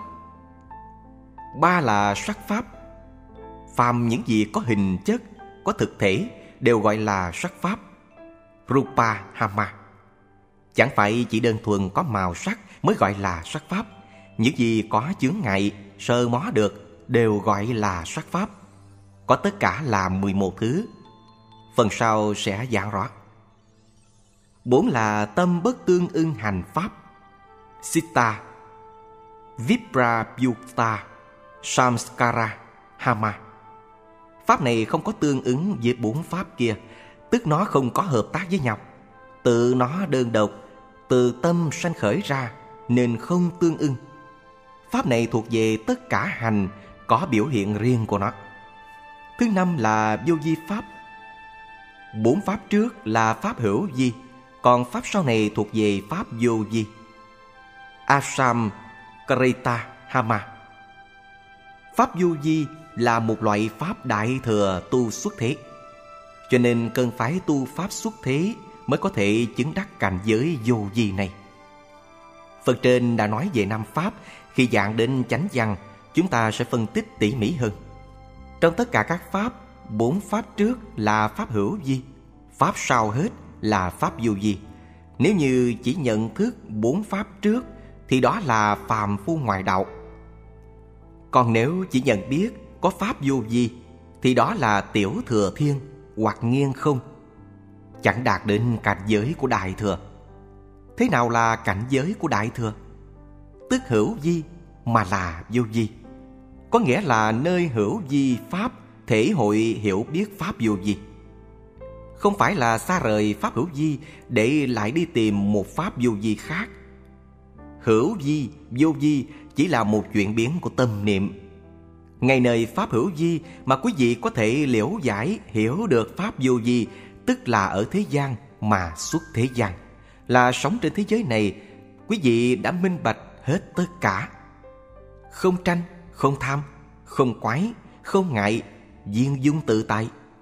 Đó là cảnh giới mà quý vị có thể cho là rất khoái lạc. Nếu có thể đạt đến cảnh giới như vậy, tức là đại thừa bồ tát nếu như ngay nơi vô ngã mà lại có thể ra công phu dũng mãnh tinh tấn, thời sẽ đạt đến quả vị cứu cảnh diệu giác Thứ nhất, Pháp tối thắng, Tâm Pháp. Thứ hai, Tương ưng với tâm Pháp. Thứ nhất. Thứ ba, Pháp sở hiện ảnh. Hai, Pháp trước. Thứ tư, Tam vị sai biệt. Ba, Pháp trên. Thứ năm Pháp sở hiển thị Bốn Pháp trên. Các Pháp thứ lớp như thế. Thứ nhất, Pháp tối thắng. Câu này chỉ cho tâm pháp thứ nhất. Nhân vì trong tất cả các pháp, Nó là tâm dương, Cũng là tối thắng trong tất cả các pháp. Thứ hai, Tương ưng với tâm pháp. Chỉ về loại thứ hai Là tâm sở hữu pháp. Tâm sở hữu pháp cùng với tâm dương thì tương ưng và nghe theo sự chỉ huy của tâm dương. Thứ ba, pháp sở hiện ảnh. Tức về loại thứ ba là sắc pháp. Sắc pháp là một thứ hình bóng do tâm dương và tâm sở hữu pháp biểu hiện ra. Cũng là một tướng phần trong thức thứ tám. Nó dụng không có tự thể, nhân vì chúng ta nhìn thấy tất cả hình tướng nhưng căn bản là không tồn tại, chỉ chẳng qua nó là sự sanh khởi vọng chấp phân biệt của kiến phần trong thức thứ tám. Sự thủ chấp là do tướng phần trong thức thứ tám biến hiện ra các hình tượng rồi cho là cảnh thật. Thứ tư, tam dị sai biệt. Đây nói về cái phần thứ tư. Tâm bất tương ưng hành pháp. Tâm bất tương ưng hành pháp cũng do tâm dương sanh ra và cũng do tâm sở hữu pháp, sắc pháp rồi phân biệt phát sanh. Vì bốn thứ cùng hiển bày, đây chỉ về sự đặc biệt rất cao siêu của phần thứ năm là vô vi pháp. Nó rất khó hiểu vì không có cách nào để minh bạch, cho nên phải mượn pháp hữu vi để hiển bày pháp vô vi. Thứ lớp như thế, nói về thứ tự của các pháp là tâm pháp, tâm sở hữu pháp, tâm bất tương ưng hành pháp và vô vi pháp. Thứ nhất, tâm pháp lượt gồm 8. một, Nhãn thức 2. Nhị thức 3. Tỷ thức 4. Thiệt thức 5. Thân thức 6. Ý thức 7. Mạc na thức 8. A lại gia thức Bây giờ giảng về tâm pháp thứ nhất Tâm pháp lượt gồm có 8 một, Nhãn thức Kapsua Vijnana. Mắt có thể thấy, Nhưng không phải là con mắt tự nó thấy, Mà do cách thức của mắt thấy, Tức nhãn thức. Nếu quý vị nói là con mắt có thể thấy, Vậy nếu móc con mắt để qua một bên, Thì con mắt đó có thể thấy hay không? Ví như quý vị nói, Tôi không đi xem cine, Nhưng tôi móc con mắt của tôi đưa cho anh Để anh đem nó đi xem cine. Quý vị thử nói, nó có thấy hay không? Đương nhiên là nó không thấy được, Cho nên mắt không thể thấy Vậy cái gì có khả năng thấy? Đó là cái thức Cái thức này đến từ chỗ nào? Nó đến từ nơi tâm thức hai, Nhị thức Sprocha Vijnana Nhị thức để nghe, Chẳng phải là cái lỗ tai có khả năng nghe vì nếu quý vị cắt cái lỗ tai để qua một bên Thì nó không nghe được. Ba, Tỷ thức. Gobrana Vijnana. Bốn, Thiệt thức. Rihava Vijnana. Năm, Thân thức. Kapya Vijnana. Tất cả đều đồng với đạo lý trên. 6. Ý thức. Mano Vijanana Vừa rồi giảng về lục thức là do sáu căn nhãn, nhĩ, tỷ, thiệt, thân, ý bên trong. Đối với sáu trần bên ngoài, sắc, thanh, hương, vị, xúc pháp mà sanh ra. Sáu căn, sáu trần và sáu thức hợp lại thành 18 giới.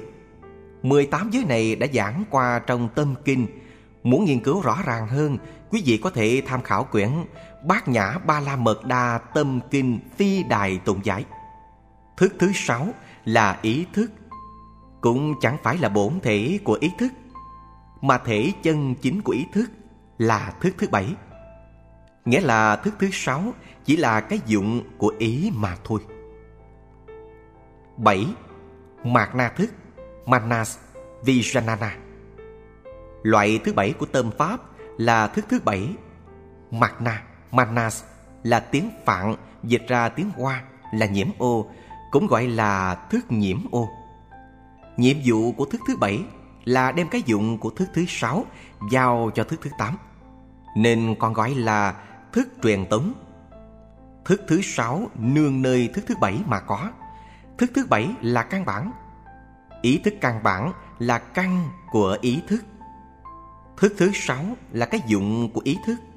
Thức thứ bảy còn gọi là nhiễm tịnh y.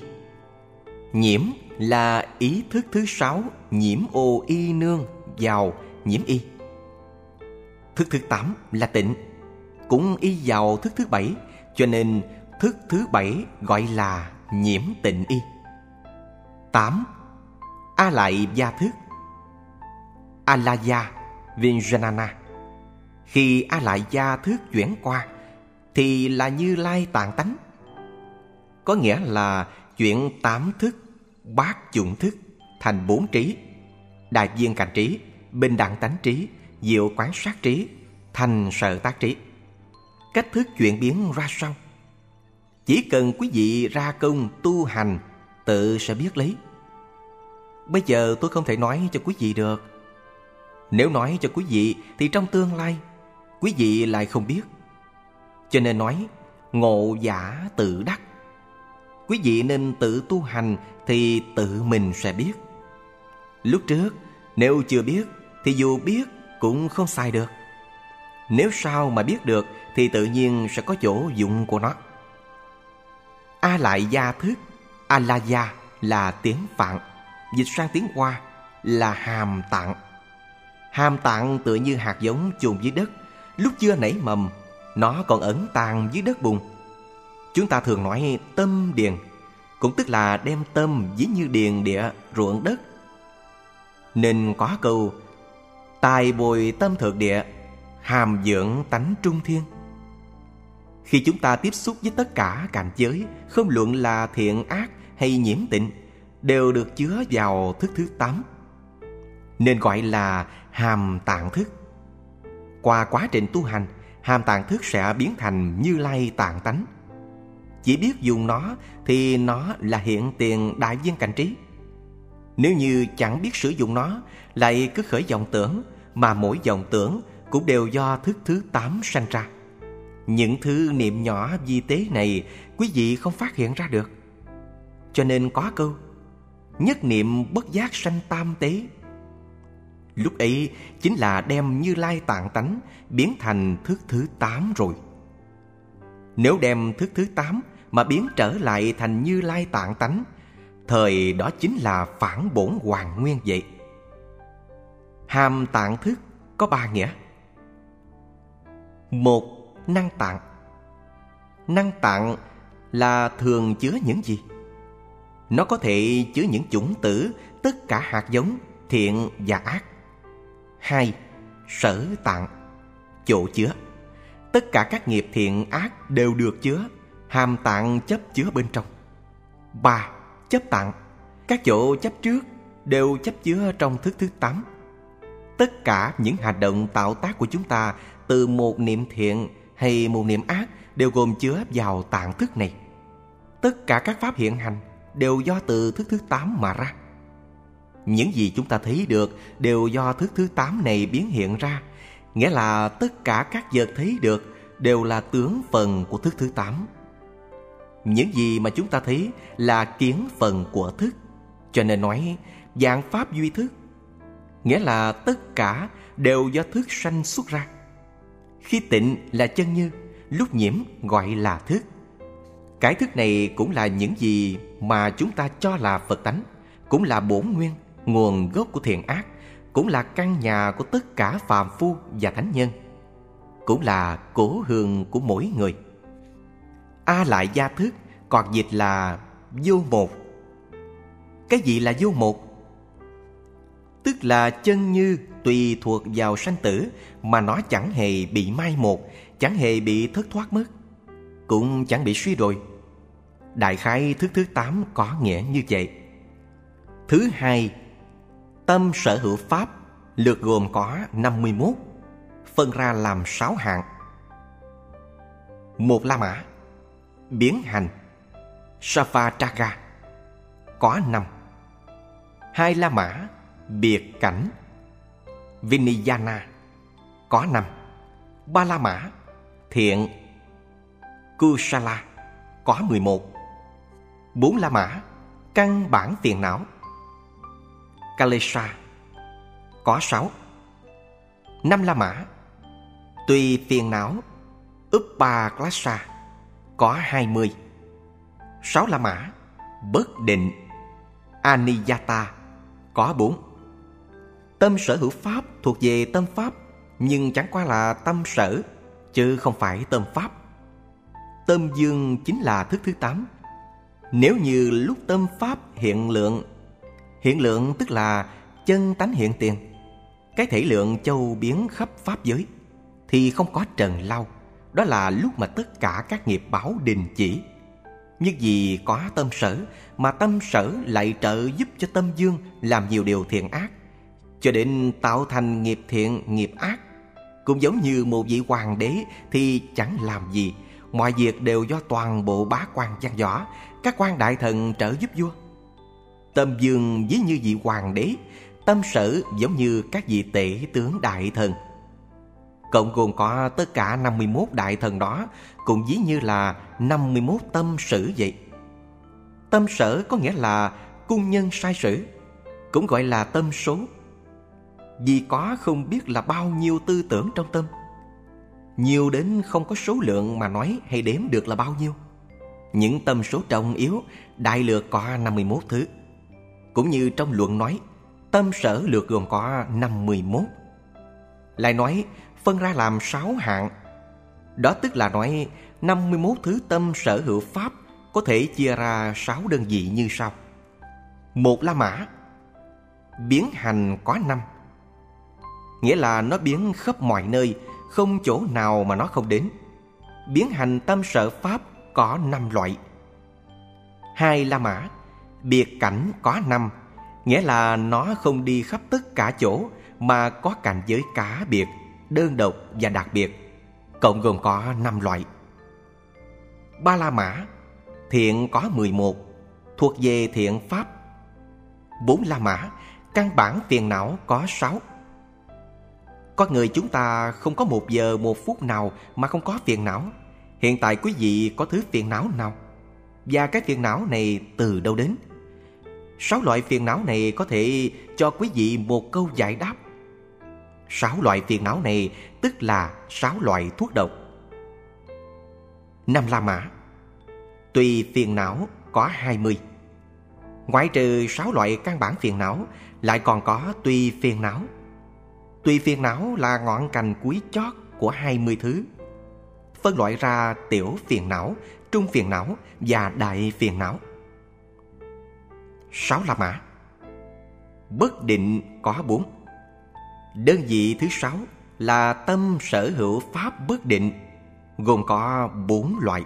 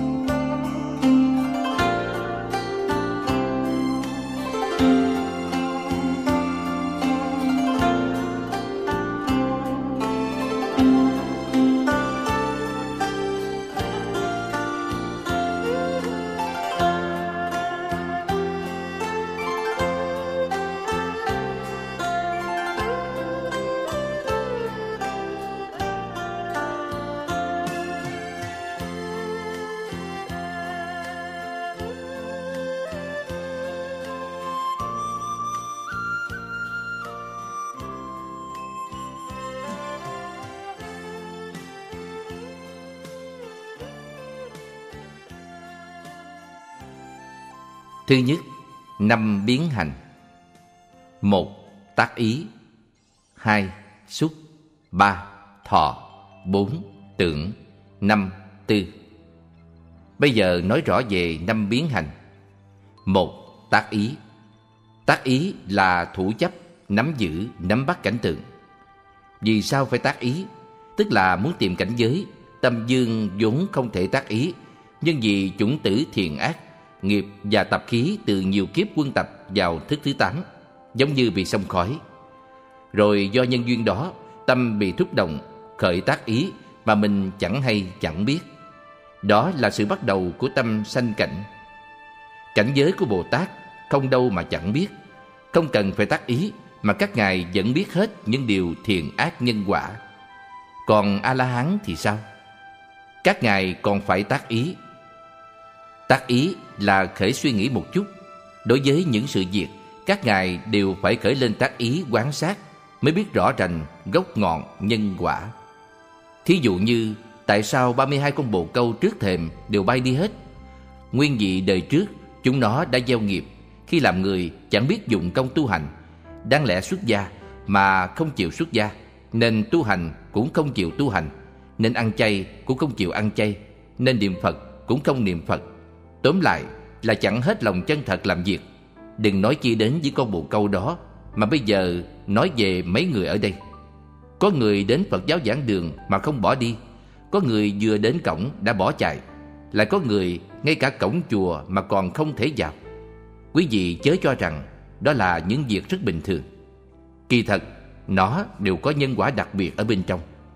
Phạm những người đến giảng đường, nếu không có thiện căn, thời không có cách nào bước vào cửa chùa được. Nếu người không có thiện căn, cũng khó mà đến để nghe kinh. Thông thường những người đến nghe kinh đều là những người có thiện căn. Nhưng chẳng qua thiện căn đó, họ có nhiều, ít hay lớn nhỏ mà thôi. Muốn phát tâm Bồ đề, nhất định phải nghe Phật Pháp nhiều hơn và tìm hiểu Phật Pháp rõ hơn, thì tự nhiên sẽ phát được tâm Bồ đề. Hai, xúc Tác ý là châu biến khắp, xúc cũng châu biến khắp. Xúc là thọ, tưởng, tư, ba thứ tâm sở được nương vào. Trước có xúc, rồi sau mới có thọ, tưởng, tư. Cho nên xúc là chỗ y chỉ của thọ, tưởng, tư. Có chỗ xúc cảnh, tức có chỗ cho tâm thọ, tưởng và tư. Trước đã nói tác ý là do sự bắt đầu của tâm mà sanh ra cảnh, còn xúc là do sự mở đầu của cảnh mà sanh ra tâm. 3. Thọ có nghĩa là một khi tâm vọng tưởng phát sinh là đối với cảnh giới, tâm có một loại nạp thọ, lãnh vào rồi sanh ra thọ tâm sở pháp. 4. Tưởng Nghĩ tưởng có lãnh thọ là có tưởng về các hình tướng. Khi quý vị tưởng nghĩ đến những cảnh giới nào, tức là đã chạy theo cảnh giới đó. 5. Tư Do cảnh mà sanh ra tâm vọng tưởng, do vọng tưởng ra các hình tướng, tức sẽ có tư. Thế nào gọi là tư? Tư có thể chi phối, khiến tâm này sinh ra sự trụ liệu, tính toán, tìm cách làm thế nào để được cảnh giới đó, cũng như là kỹ ra cách thức. Như trước đã nói qua về năm biến hành, tức là nói sự biến khắp trong ba tánh. Sao gọi là ba tánh? Đó là tánh thiện, tánh ác và tánh vô ký. Ý nghĩa của tánh thiện và ác thì rất minh hiển rõ ràng. Tánh vô ký giải thích là không có ghi nhớ, không biết là thiện là ác. Đại khái, vô ký không khác như là nói I don't know, tôi không biết. Tánh vô ký lại thông cả ba thời và cũng gọi tất cả thời, tức là bao gồm cả quá khứ, hiện tại và vị lai. Ba thời cũng gọi là ba thế. Thế quá khứ, thế hiện tại cùng thế vị lai. lượt như hôm nay là thế hiện tại, hôm qua là quá khứ, ngày mai là thế vị lai. Quá khứ là thời gian đã qua, hiện tại là thời gian chẳng thể định chỉ, còn vị lai là thời gian vẫn chưa đến. Cho nên nói không có quá khứ, không có hiện tại và cũng không có vị lai. Tuy nói là thông cả ba thế nhưng cũng không thể được, bất khả đắc. Nếu như quý vị có thể ở mọi thời, mọi lúc mà có thể đình chỉ năm loại biến hành này thì quý vị sẽ không tạo thành các nghiệp. Nhưng nếu không đình chỉ nó thì chúng lại có các nghiệp, cho nên gọi là biến hành có năm. Thật ra, khi năm món biến hành này phát sinh, quý vị vẫn chưa có tạo các nghiệp thiện ác. Nhưng đến lúc năm món biệt cảnh khởi dụng thì không thể đình chỉ tạo nghiệp được. Thứ hai, năm biệt cảnh. một Dục hai Thắng giải ba Niệm bốn Tam ma địa năm Huệ Biệt cảnh Biệt là phân biệt, đặc biệt, cá biệt Chỗ bất đồng giữa biến hành và năm biệt cảnh là ở tại cảnh giới của năm biến hành. Mỗi một loại, dù bất cứ loại nào cũng đều có sự liên hệ chặt chẽ giữa năm loại với nhau. Năm biệt cảnh là cá biệt mà không có biến hành. Nó tương phản với năm biến hành. Mỗi một cảnh giới đều phát sinh riêng biệt, độc lập, không có sự liên hệ mật thiết nào với bốn cảnh giới kia cả. Sự phát sinh của năm biệt cảnh cũng là tâm phan duyên, vì duyên mà tạo thành mỗi thứ cảnh giới. Còn năm biến hành do niệm thiện ác sanh ra. Khi tâm biến hành sở pháp vừa muốn nảy sanh thì còn có thể khống chế bảo nó đừng sanh. Nếu dùng công tu hành thì sẽ đình chỉ sự phát sanh các niệm thiện ác. Nếu không, khi năm thứ biệt cảnh tâm sở pháp đã phát sanh, thời các niệm thiện ác không thể đình chỉ được. Cho nên năm thứ biệt cảnh là một khởi đầu của việc thiện và việc ác. Một, dục là hy vọng, có hy vọng là muốn chiếm hữu, cho nên gọi là hy vọng muốn thủ giữ. Muốn thủ giữ cái gì? Tức muốn thủ giữ thứ cảnh giới khoái lạc, rồi muốn đạt đến cảnh giới đó. Hai, thắng giải. Thế nào là thắng giải? Thắng giải là đăng ký cảnh giới đến, bèn thẩm quyết. Thẩm là thẩm sát, xem xét kỹ, xem coi sự việc này nên giải quyết làm sao, rồi mới đi đến quyết định. Đó là thẩm quyết.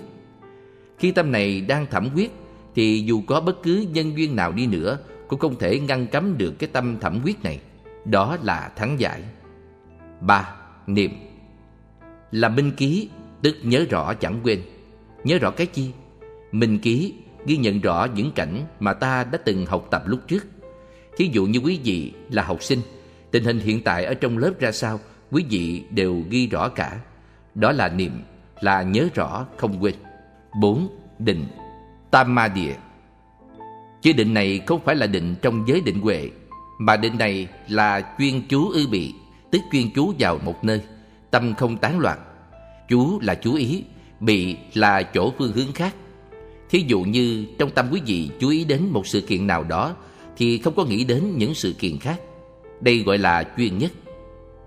Chuyên nhất là nói về một số người tập trung tinh thần khi làm việc gì đó Với hy vọng sẽ được thành công. Đó tức là định. Có khi loại định này cũng có thể sinh ra trí huệ và tri thức. Năm, Huệ. Đây chẳng phải là huệ của trí huệ suốt thế gian. Là trí huệ thế gian thường phạm Chứ chẳng phải trí huệ do tu hành mà có. Trí huệ thế gian bao gồm một loại tâm giảng trạch, chọn lựa Giảng là tuyển chọn, Trạch là tư lượng suy tính, Tức là lựa chọn xem những gì có thể được hay chẳng thể được. Đây thí dụ như, Quý vị đã làm xong một việc gì, Sau đó quý vị lại suy xét coi Việc mình làm có kết quả tốt đẹp hay không tốt đẹp, Đúng hoặc không đúng. Đó đều là trí huệ của thế gian. Nếu là trí huệ của Pháp xuất thế gian thì sao? Định và huệ của Pháp xuất thế gian Thì luôn luôn có sự hỗ tương giúp đỡ lẫn nhau. Định trợ giúp cho huệ, Và huệ trợ giúp cho định. Còn định huệ của Pháp thế gian Thì được thành lập một cách đơn độc. Nó không thể đồng thời có định là có huệ Có huệ là có định. Nghĩa là có huệ thì không có định Có định thì không có huệ. Cho nên định và huệ là cảnh giới cá biệt, Phân khai tách rời nhau. Chứ chẳng phải có một loại cảnh giới Mà có đủ năm loại cảnh giới biến hành. Cũng chẳng phải có một thứ tâm mà gồm phụ thêm cả năm thứ tâm. Biệt cảnh là cảnh đơn độc, Mỗi loại cảnh giới đều chẳng đồng nhau. Nhân vì chẳng đồng cho nên ngay nơi cảnh giới vui thích Thì phát sinh ra một thứ dục. Khi ở cảnh giới cần quyết định Lại phát sinh ra một thứ thắng giải. Kẹp lại cảnh giới thông thạo, thuần thục, Lúc trước, thời phát sinh ra một thứ niệm. Lúc ở cảnh giới nhất tâm quán tưởng Sẽ sanh ra định, Rồi phát sanh huệ. Thứ ba mười một thiện, một Tính, hai Tinh tấn, ba Tàm, bốn Quý, năm Vô tham, sáu Vô sân, bảy Vô si, tám kinh an 9.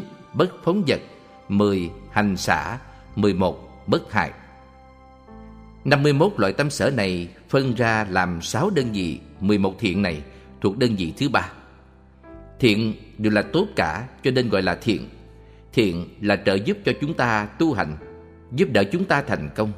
Thế thì 11 loại thiện tâm sở này là gì? Một, tính. Không luận làm những điều gì cũng cần phải có lòng tin. Trước nhất phải tự tin mình. Tự tin mình như thế nào? Phải tự tin mình quyết định có thể thành Phật. Tự tin mình và Phật không có gì phân biệt. Không có phân biệt là ngay trên Phật tánh không có phân biệt.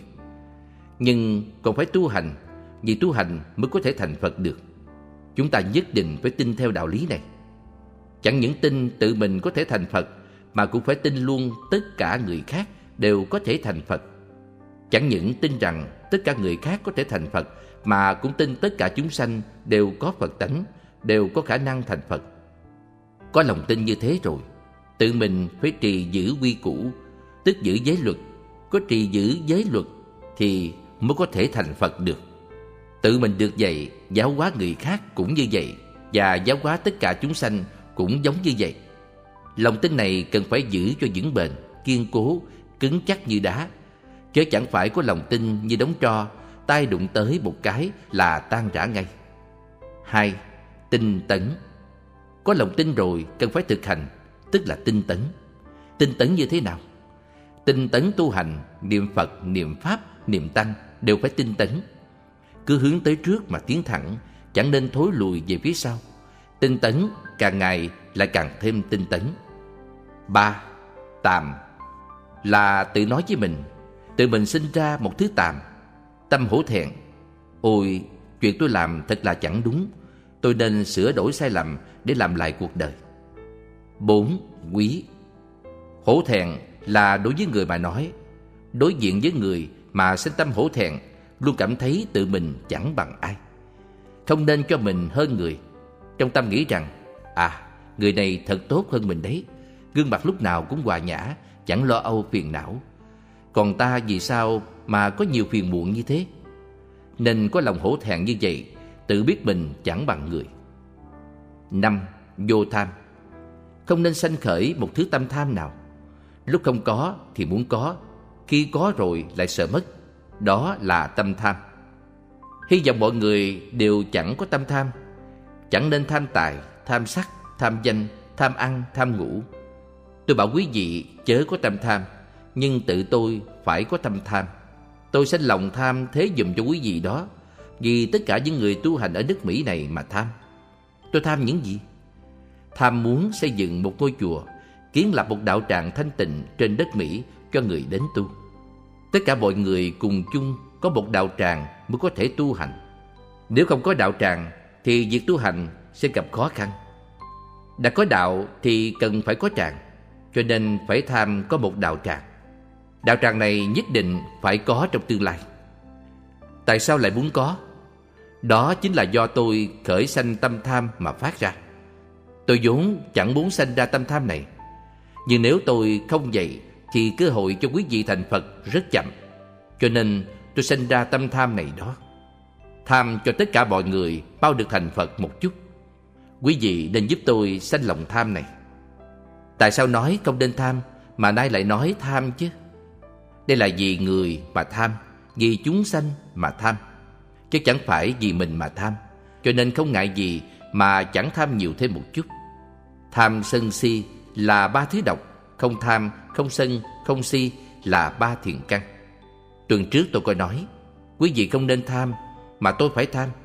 Nhưng cái tham đó chẳng phải tham cho tôi Nên không kể là tham.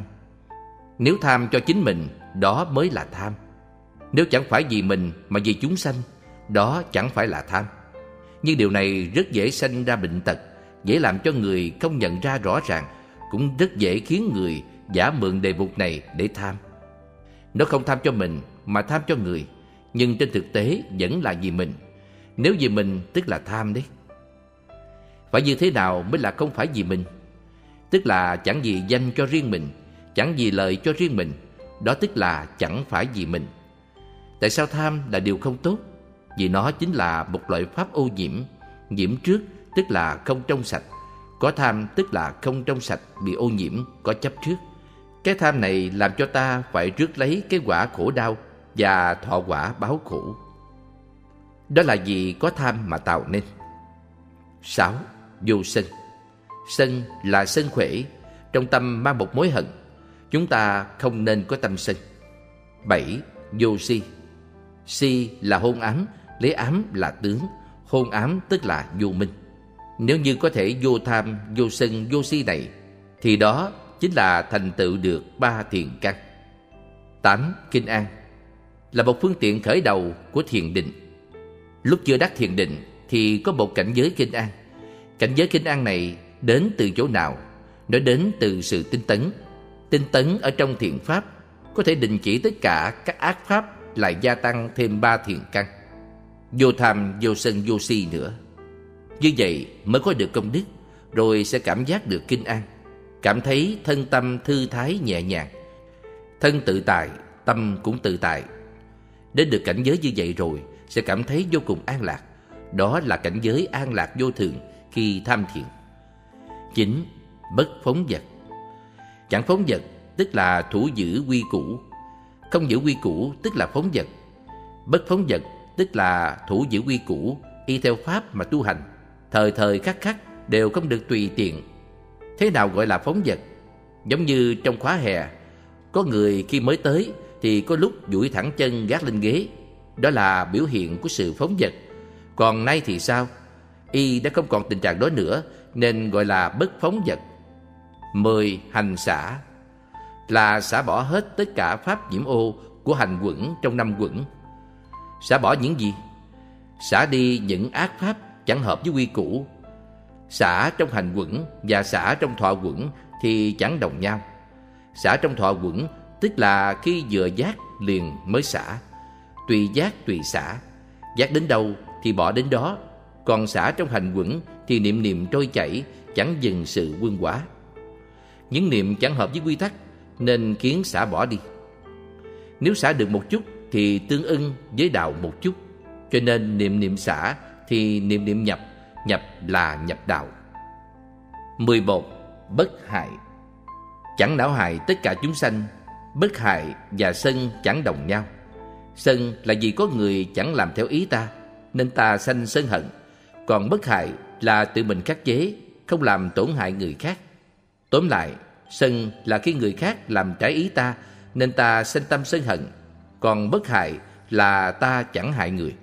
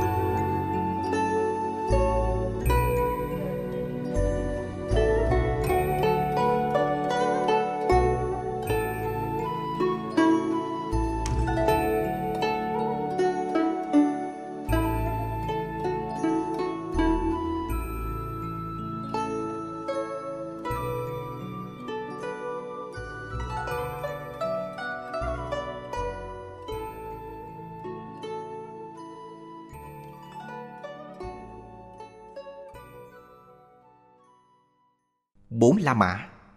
Sáu căn bản phiền não. Một, tham. Hai, sân. Ba, si. Bốn, mạng. Năm, nghi. Sáu, bất chánh kiến. Sáu phiền não nên thêm hai chữ căn bản vào, là căn bản phiền não. Phiền não là vô minh Vô minh cũng là si và si đứng hạng thứ ba trong sáu phiền não. Vì vậy dùng hai chữ căn bản để phân biệt. Căn bản phiền não là thập sử. Thập sử gồm có năm độn sử và năm lợi sử. Năm độn sử là tham sân si mạng nghi. Năm lợi sử là thân kiến, biên kiến, kiến thủ kiến, giới cấm thủ kiến và tà kiến. Đó là năm loại bất chánh kiến. Sao gọi là độn? Nhân vì đối với sự việc nó không có sáng suốt quyết định lại còn rất chậm chạp cho nên gọi là độn sử. Thế nào là lợi sử? Lợi là rất lanh lẹ, gặp việc nhanh chóng quyết định liền, cho nên gọi là lợi sử.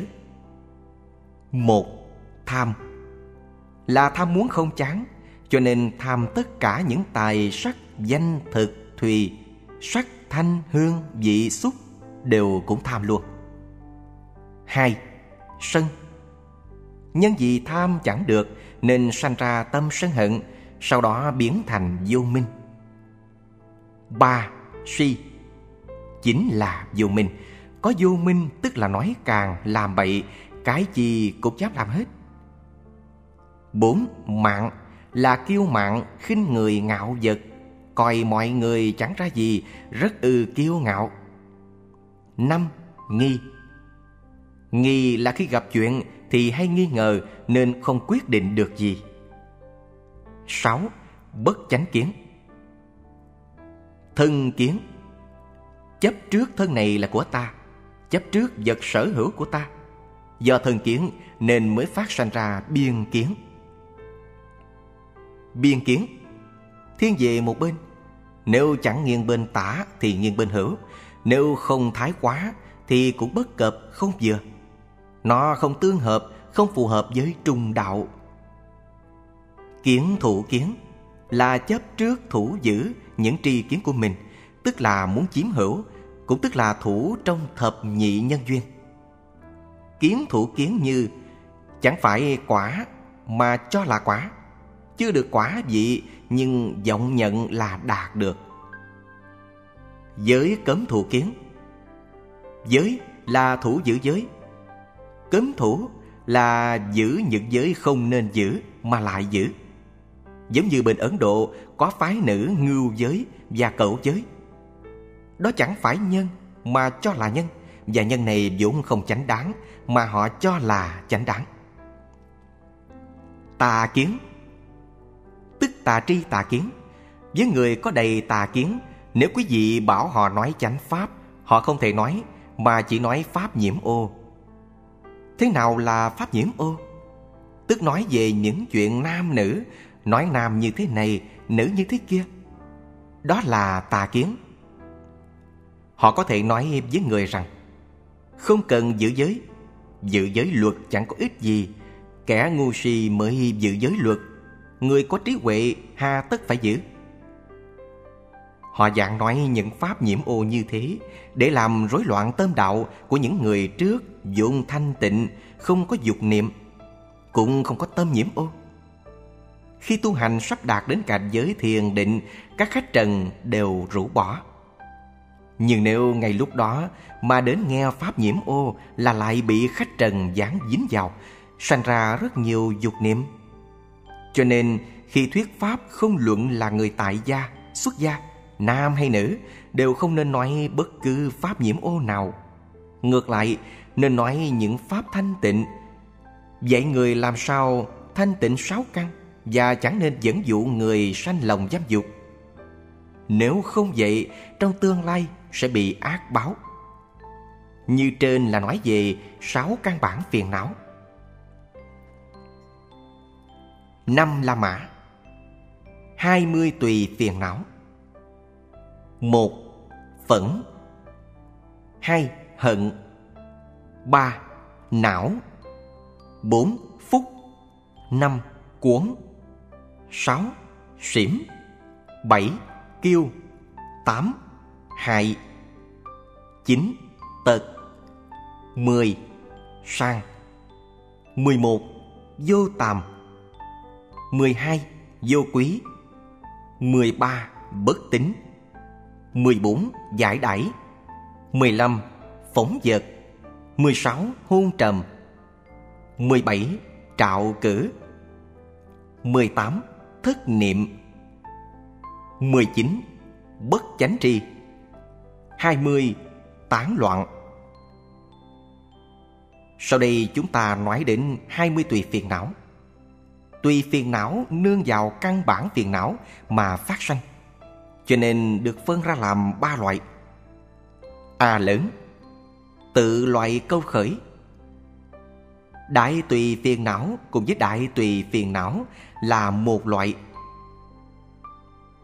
Trung tùy phiền não cùng với trung tùy phiền não là một loại. Tiểu tùy phiền não cũng như vậy. Đó là nói Người theo loại mà tụ tập, Còn vật thì theo đàn mà phân chia. Ví như người học Phật Pháp Sẽ cùng với người học Phật Pháp tụ họp một chỗ. Người học ma Pháp thì chạy tới chỗ ma Pháp để học. Người học thế gian Pháp sẽ chạy tới chỗ thế gian Pháp mà học. Đó chính là người theo loại mà tụ tập. Lại nói đến câu, Vật thì theo đàn mà phân chia. Sinh vật có rất nhiều loại Nói không hết được, Nhưng đồng loại thì tụ họp vào một nơi. Từ loại câu khởi là trung phiền não với trung phiền não, đồng nhất sanh khởi. Đại phiền não với đại phiền não, đồng nhất sanh khởi. Bề lớn, Biến bất thiện tánh. Biến tức là biến khắp. Loại bất thiện tánh này hổ thông với nhau. Thí dụ như quý vị không tàm Thì sẽ dẫn đến không có quý. Quý vị có bất tính Thì giải đãi phóng vật Đều phát sanh theo. Xây lớn, Biến nhiễm tâm. Cái tâm biến nhiễm này có hai, Đó là hữu phúc và vô ký.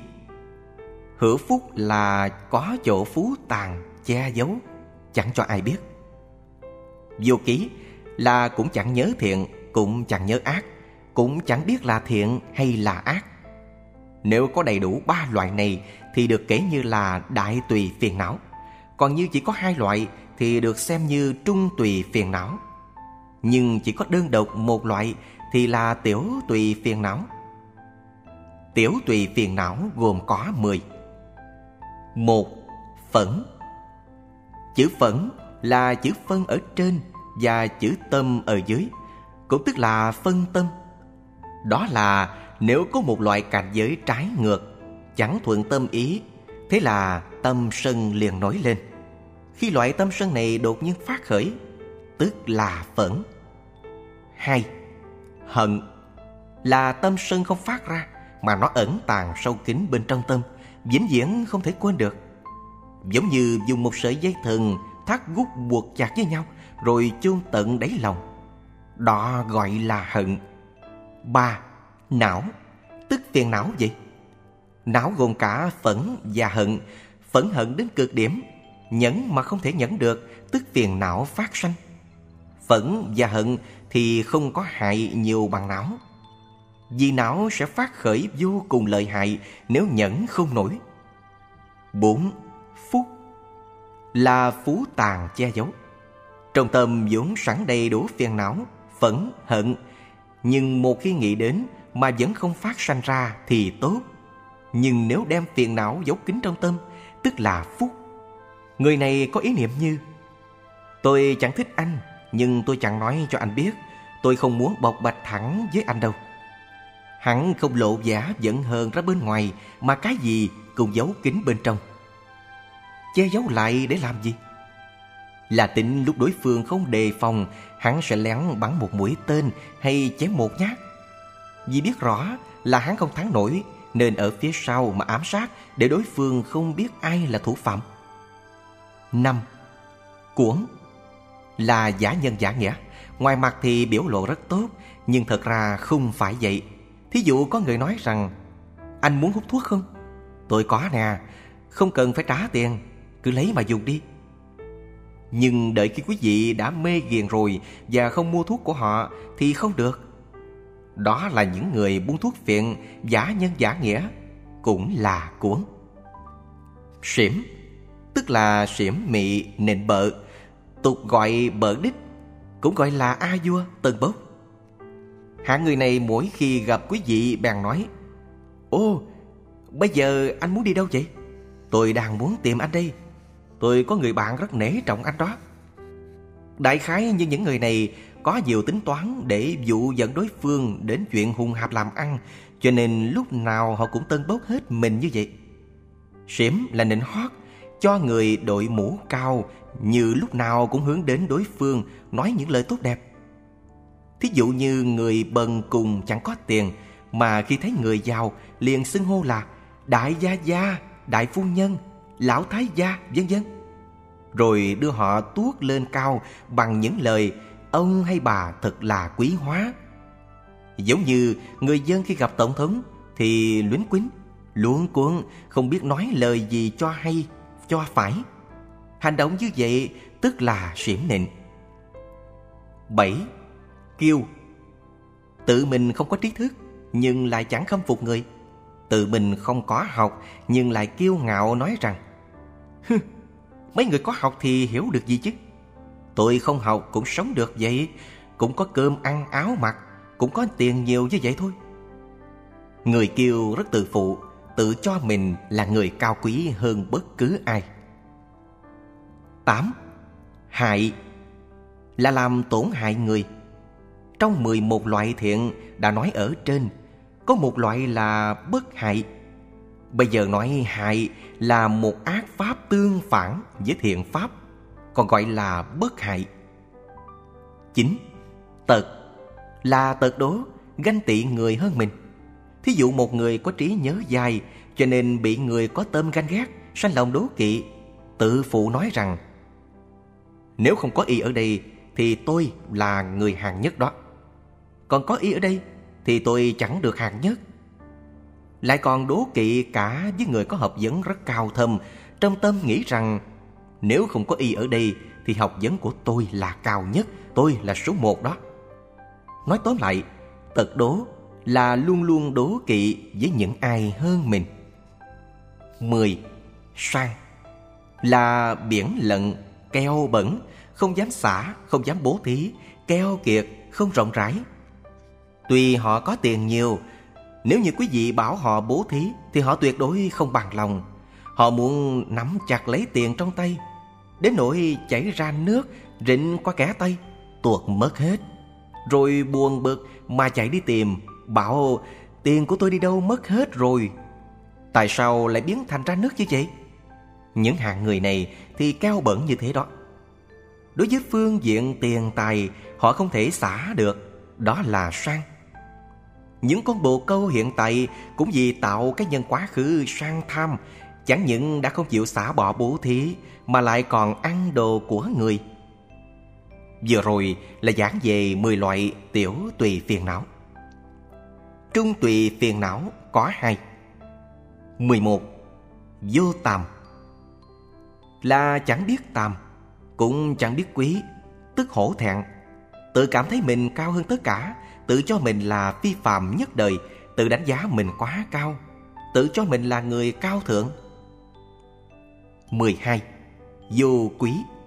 Hạ người này không biết rằng Chuyện gì của mình Cũng đều chẳng bằng ai. Họ lại cũng chẳng sợ bị người cười chê châm biếm. Đại tùy phiền não có tám. 13. Bất tính Phía trên giảng về phần thứ nhất của thiện pháp là tính. Bây giờ giảng bất tính, tức tương phản với tính. Bất tính là cái chi cũng không tin. Sư phụ cũng chẳng tin, Đồ đệ cũng chẳng tin. Sư phụ chẳng tin đồ đệ Đồ đệ cũng chẳng tin sư phụ. Cha chẳng tin con Con cũng chẳng tin cha. Hà huống giữa huynh đệ với nhau Thì càng miễn bàn. Hai người này sẽ nói như, Tại sao tôi phải tin tưởng anh? Anh phải tin cậy tôi mới đúng chứ. Toàn nghĩ là mình tốt hơn người. Nói làm sao đi nữa, Họ cũng chẳng tin. Quý vị mà nói Pháp với họ Họ liền nói, Toàn là lời giả dối. Giảng Pháp ư? Giảng Pháp gì hả? Đều là dối gạt người thôi. Chẳng sai. Tôi nói Pháp, Một câu chân thật cũng không có. Nhưng nếu quý vị không muốn nghe, Thì hãy mau chạy đi chỗ khác. Giống như những người ngoài cổng chùa, Y đã tự nói trước rất rõ ràng rằng, Tôi chỉ muốn ở bên ngoài cổng chùa thôi. Nếu quý vị kêu họ vào, Họ sẽ chạy mất. 14. Giải đãi. Trái ngược với tinh tấn, Chữ giải đãi cũng là một tên khác của giải nọa Tức lười Cũng là không được tinh tấn. 15. Phóng vật. Như trên đã giảng về thiện tâm sở pháp thứ 9 Là bất phóng vật, Tức là tương phản với phóng vật. Phóng vật là chẳng giữ quy củ, Muốn làm gì thì làm. Ở nước Mỹ, đề xướng tự do, Quý vị hiểu lầm. Cho phóng vật là tên khác của tự do, Nên dạy người không cần phải giữ quy củ, Chẳng cần nghe lời khuyên răng Mặc tình mặc ý, Muốn làm gì thì làm. Cho nên tôi thật đau đầu Đối với việc giáo dục người Mỹ. Quý vị cười à? Nhưng sự thật là vậy đó. 16. Hôn trầm. Ngồi nghe kinh là ngủ. Không luận là thế nào Cũng đều ngủ gục. Xem kinh, lạy Phật, phiên dịch đều buồn ngủ. Nghe kinh lại càng muốn ngủ. Hôn trầm cũng chính là tên khác của thùy giác tức ngủ. Hôn trầm và si chẳng đầu nhau. Si là ám muội, vô minh. Tướng của ngu si là đối với sự việc thì không minh bạch, Không thấu rõ chút nào. Còn hôn trầm là mù mờ, Do mù mờ làm tướng của si. Mù mờ tức cái gì cũng không biết hết. Hôn trầm là lấy ngẩn ngơ làm tướng. Ngẩn ngơ mê muội những gì mà mình chẳng biết. Mới ngồi xuống đó là quên mất. Nghe kinh rồi cũng quên. Nói chuyện rồi cũng quên liền. Giống như chim bao mà chẳng phải chim bao, Chẳng giống như nằm mộng, Nhưng trong tâm không rõ ràng. Đó là mộng đổng. Nên có câu, Mộng đổng truyền mộng đổng, Nhất truyền lưỡng bất động Sư phụ hạ địa ngục, Đồ đệ giảng lý cổng. Mù mờ, vậy mù mờ, Cả hai đều trống rỗng. Sư phụ xuống địa ngục Đệ tử lại theo vào 17. Trạo cử Thế nào là trạo cử? Hôm đó quý vị có thấy ma dương đến không? Hành vi của y chính là trạo cử y không thể yên tĩnh một chút nào và cũng không thể an tọa trong cảnh giới thanh tịnh. Thân thể của y không dừng được sự loạn động, mới ngồi xuống lại muốn đứng lên, vừa đứng lên lại muốn ngồi xuống. Lạng tới lạc lui, chạy đi đông tây nam bắc lung tung. Thân thì loạn động, miệng thì loạn ngôn, nói nhiều và nói toàn những chuyện đâu đâu.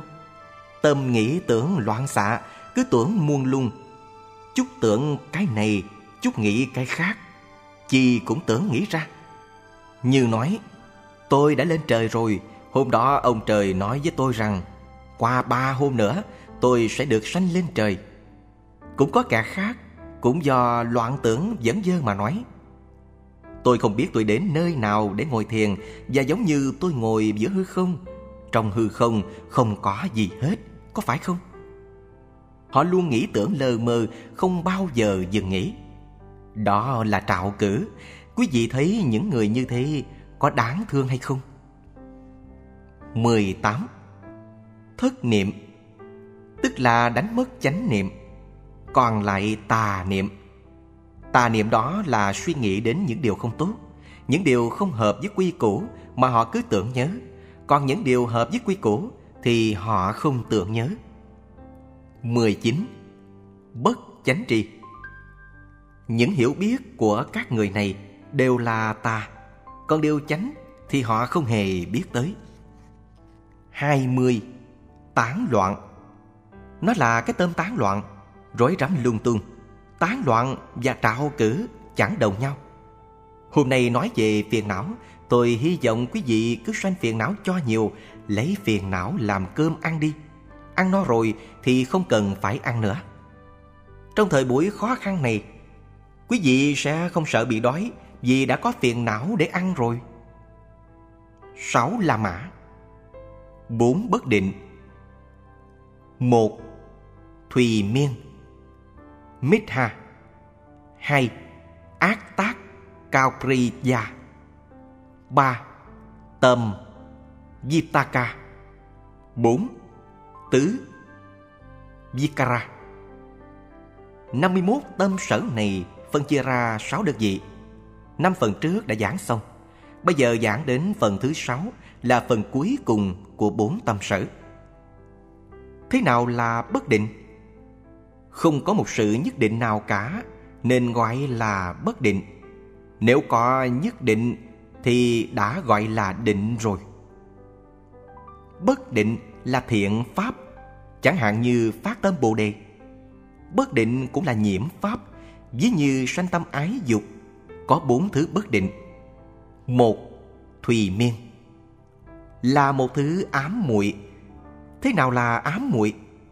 Ám là hắc ám, tối đen, muội là chẳng sáng. Nói tóm lại, ám muội là chẳng được minh bạch, chẳng phải là trong tâm không trong sáng, mà chính là mọi hành vi, mọi động tác dụng hắc ám. Thùy miên như vậy dẫn đến giảm sút ngoại duyên, tức là giảm mất đi nhân duyên mình với người khác. Bên ngoài không có duyên với người, bên trong lại không có trí huệ. Đây gọi là ám muội, cũng tức là thùy miên. Hai, ác tác cũng chính là hối, là hối hận. Hối hận những gì? Thí dụ như quý vị hối hận nghĩ Vì sao mà lúc trước mình đối xử với người này như vậy Nếu không thì đã khuất phục được y rồi Đó là sự hối hận Sao mình không làm như vậy Nhưng khi thật làm được như vậy Thì hối hận nói À tại sao ta lại làm như thế chứ? Làm rồi hối hận, Chẳng làm cũng hối hận. Thí như có ý nghĩ như thế này, Tại sao mà chẳng chém cho nó một dao? Nếu chém cụt tay nó Thì nó sẽ không đánh ta nữa. Tại sao ta không chém nó trước Mà để cho nó đánh ta một cú như vậy? Sự việc qua rồi Mà cứ hối hận mãi, Tự mình đối với chính mình Chẳng dứt được sự hối hận. Tự cho việc làm của mình không đúng không theo ý của mình Khi nghe Pháp Quý vị cần phải chú ý lưu tâm nghe giảng không nên giống như gió thổi từ lỗ tai này sang lỗ tai kia đi mất rồi mặc kệ. Tôi giảng giải cho quý vị nghe nhiều pháp như thế, nhưng giảng xong rồi quý vị lại chẳng hiểu. Khi gặp chuyện trái ý, muốn nổi giận thì cũng nổi giận. Gặp chuyện muốn phát sân thì cũng nổi sân như thường. Vậy những pháp này đối với quý vị chẳng có ích gì. Nghe qua sông cũng như gió thổi mây bay tiêu tan hết, chỉ uổng công thôi. Như vậy, dù có nghe Pháp đến một trăm đại kiếp thì cũng chỉ vô dụng mà thôi. Quý vị nhất định cần phải tự cảnh tỉnh lấy mình. À, kinh điển dạy ta không nên phiền não thì ta phải tuân theo. Sáu căn bản phiền não, ta bảo nó chẳng nên có mới phải. Đó mới chính thật là người phát tâm Bồ Đề nên học tập. Chứ đừng gì biết nhiều danh từ phiền não, Thì quý vị càng khởi nhiều phiền não thêm, Phát sân càng dữ tợn hơn. Chẳng hạn như khi quý vị gặp việc phát sân hận, Quý vị lại nói À tôi biết là hiện giờ tôi nên phận đó. Hoặc nói, Hôm nay tôi phát sân cũng tại vì tôi hận đó. Từ trước quý vị chưa rõ, Lại không biết là nó thuộc loại nào Bây giờ quý vị đã minh bạch rồi.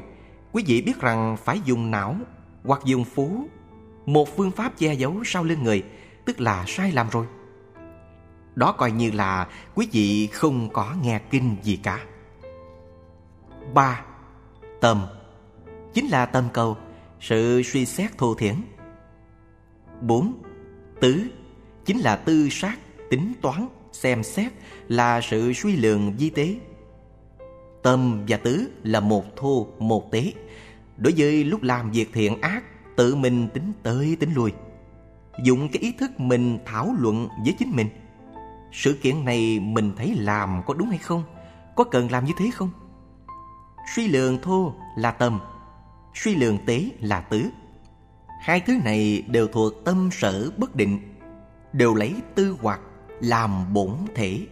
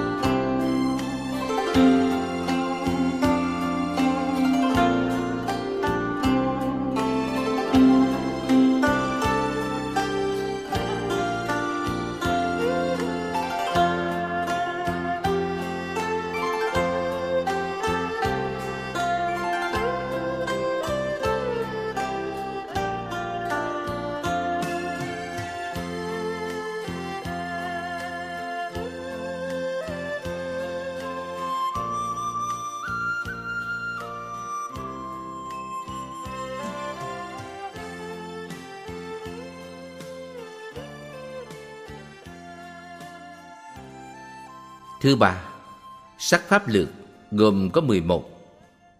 một Nhãn, hai Nhĩ, ba Tỷ, bốn Thiệt, năm Thân, sáu Sắc, bảy Thanh, tám Hương, chín Dị, mười Xúc, mười một Pháp xứ sở nhiếp sắc. Phần trên đã giảng tám thứ tâm pháp, năm mươi 51 tâm sở hữu pháp. Tất cả cộng lại là năm mươi chín. Bây giờ giảng đến ngôi thứ ba là sắc pháp gồm có mười một. Thế nào là sắc pháp? Chính là những gì có hình sắc, có thể thấy, có chướng ngại, có thể tìm.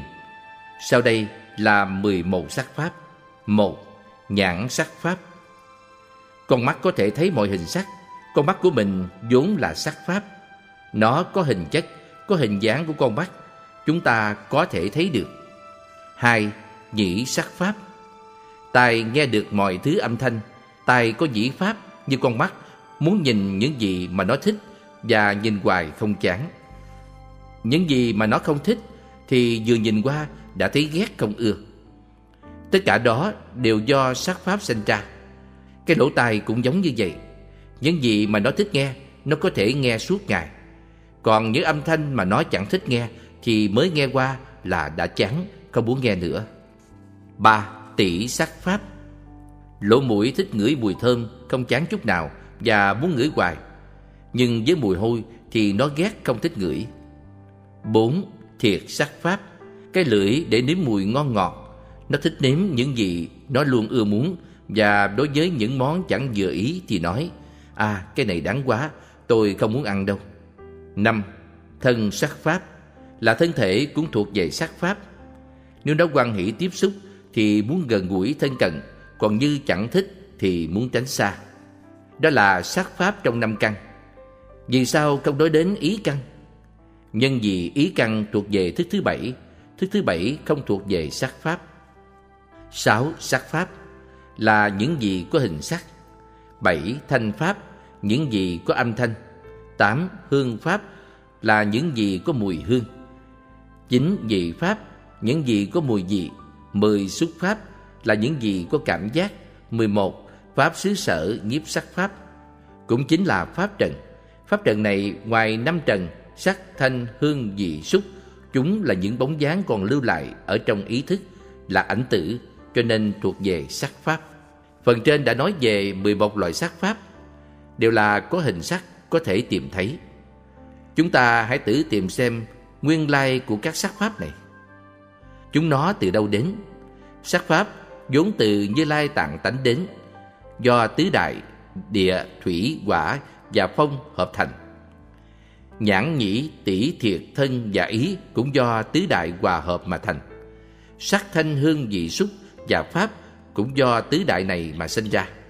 Địa, thủy, hỏa, phong sung mãn khắp pháp giới. Cho nên ở trong pháp giới, chúng nó hỗ tương trợ giúp lẫn nhau. Kinh Lăng Nghiêm nói rằng, tứ đại chính là Như Lai Tạng Tánh. Vì địa, thủy, hỏa, phong, tất cả đều châu biến pháp giới, không hề chứa ngại nhau. Như chúng ta thấy, thủy hỏa thì chẳng dung hợp với nhau, nhưng trong pháp giới thủy hỏa đều lại cùng khắp rồi gió dưới đất cũng cùng khắp pháp giới.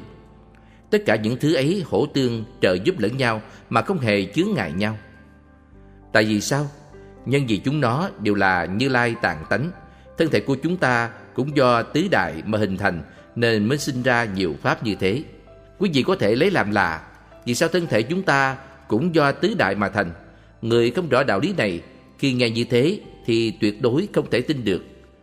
Nhưng đối với ai đã nghe qua Phật Pháp sẽ hiểu được Sự thật là như vậy Trong thân thể quý vị có mồ hôi Đó là khí ướt Tánh ướt thuộc về nước Đại tiểu tiện cũng thuộc về nước Trong thân thể có hơi ấm Hơi ấm thuộc về quả Chúng ta cũng có khí để hô hấp, Đó thuộc về phong Da thịt gân xương của chúng ta rắn chắc, thuộc về đất Bốn đại này hòa hợp với nhau mới cho ra 11 sắc pháp như phần trên đã nói. Đây chỉ nói đơn giản về nguồn gốc của sắc pháp mà thôi. Nếu quý vị muốn biết một cách rõ ràng hơn thì cần phải tu hành. Đến khi khai ngộ rồi mới triệt để thấu hiểu mọi việc. Tối mai sẽ giảng xong quyển Bách Pháp Minh Môn Luận này. Nghe qua quý vị hiểu rõ hay chẳng rõ, đó là việc của quý vị. Còn tôi giảng có rõ hay không rõ là việc của tôi.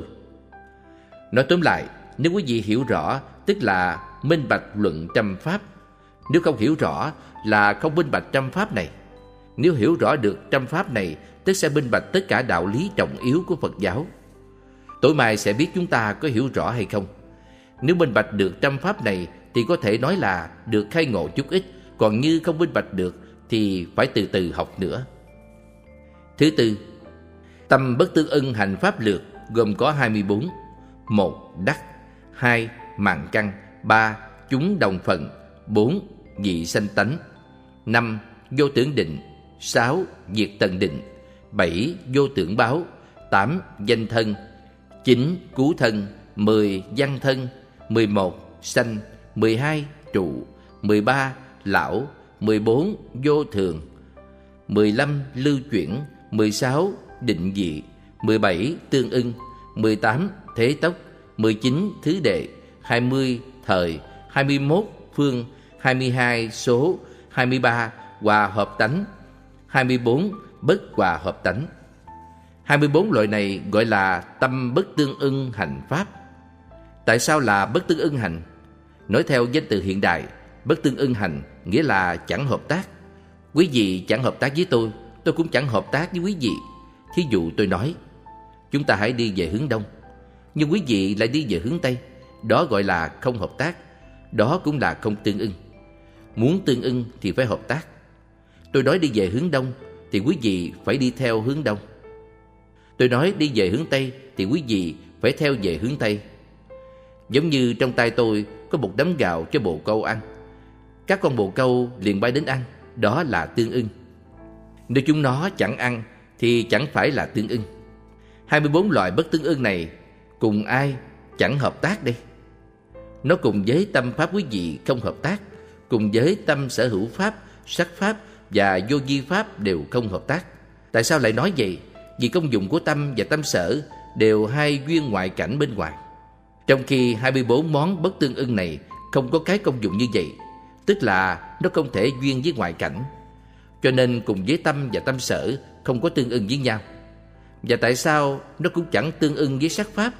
Vì các thứ tương ưng này không có hình chất, không có chướng ngại Không có tự tướng và bổn thể, hoàn toàn hư giả. Vì chính nó là hư giả Cho nên đối với các phương diện vừa kể đều không thể tương ưng. Pháp thì có chân có giả. Hiện giờ tôi đang giảng pháp giả cho quý vị nghe đây. Biết được các pháp giả thì mới hiện ra chân tánh. Nếu các pháp giả không biết thì làm sao đắc được các tánh thật?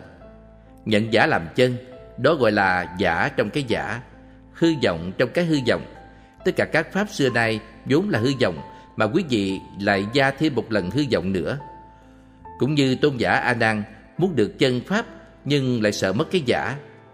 Bỏ không đành cái giả thì cái chân không thể hiện bày. Cho nên nói, xả bất liễu giả thành bất liễu chân, xả bất liễu tử quán bất liễu sanh. Bỏ chẳng xong cái giả thì không thành được cái chân, bỏ không xong cái chết thì đổi không được cái sống. Tuy 24 món giả pháp không có hình tướng, nhưng nó có sanh diệt. Vì có sanh diệt nên cùng với pháp vô vi lại chẳng tương ưng với nhau. Pháp vô vi không có sanh diệt. 24 thứ pháp giả đều có sanh diệt ở bên trong. Chúng do tâm pháp, tâm sở hữu pháp và sắc pháp, ba thứ này hỗ tương với nhau, hiển ra hình bóng của chúng, cho nên nói là giả, không có một cái nào thật cả.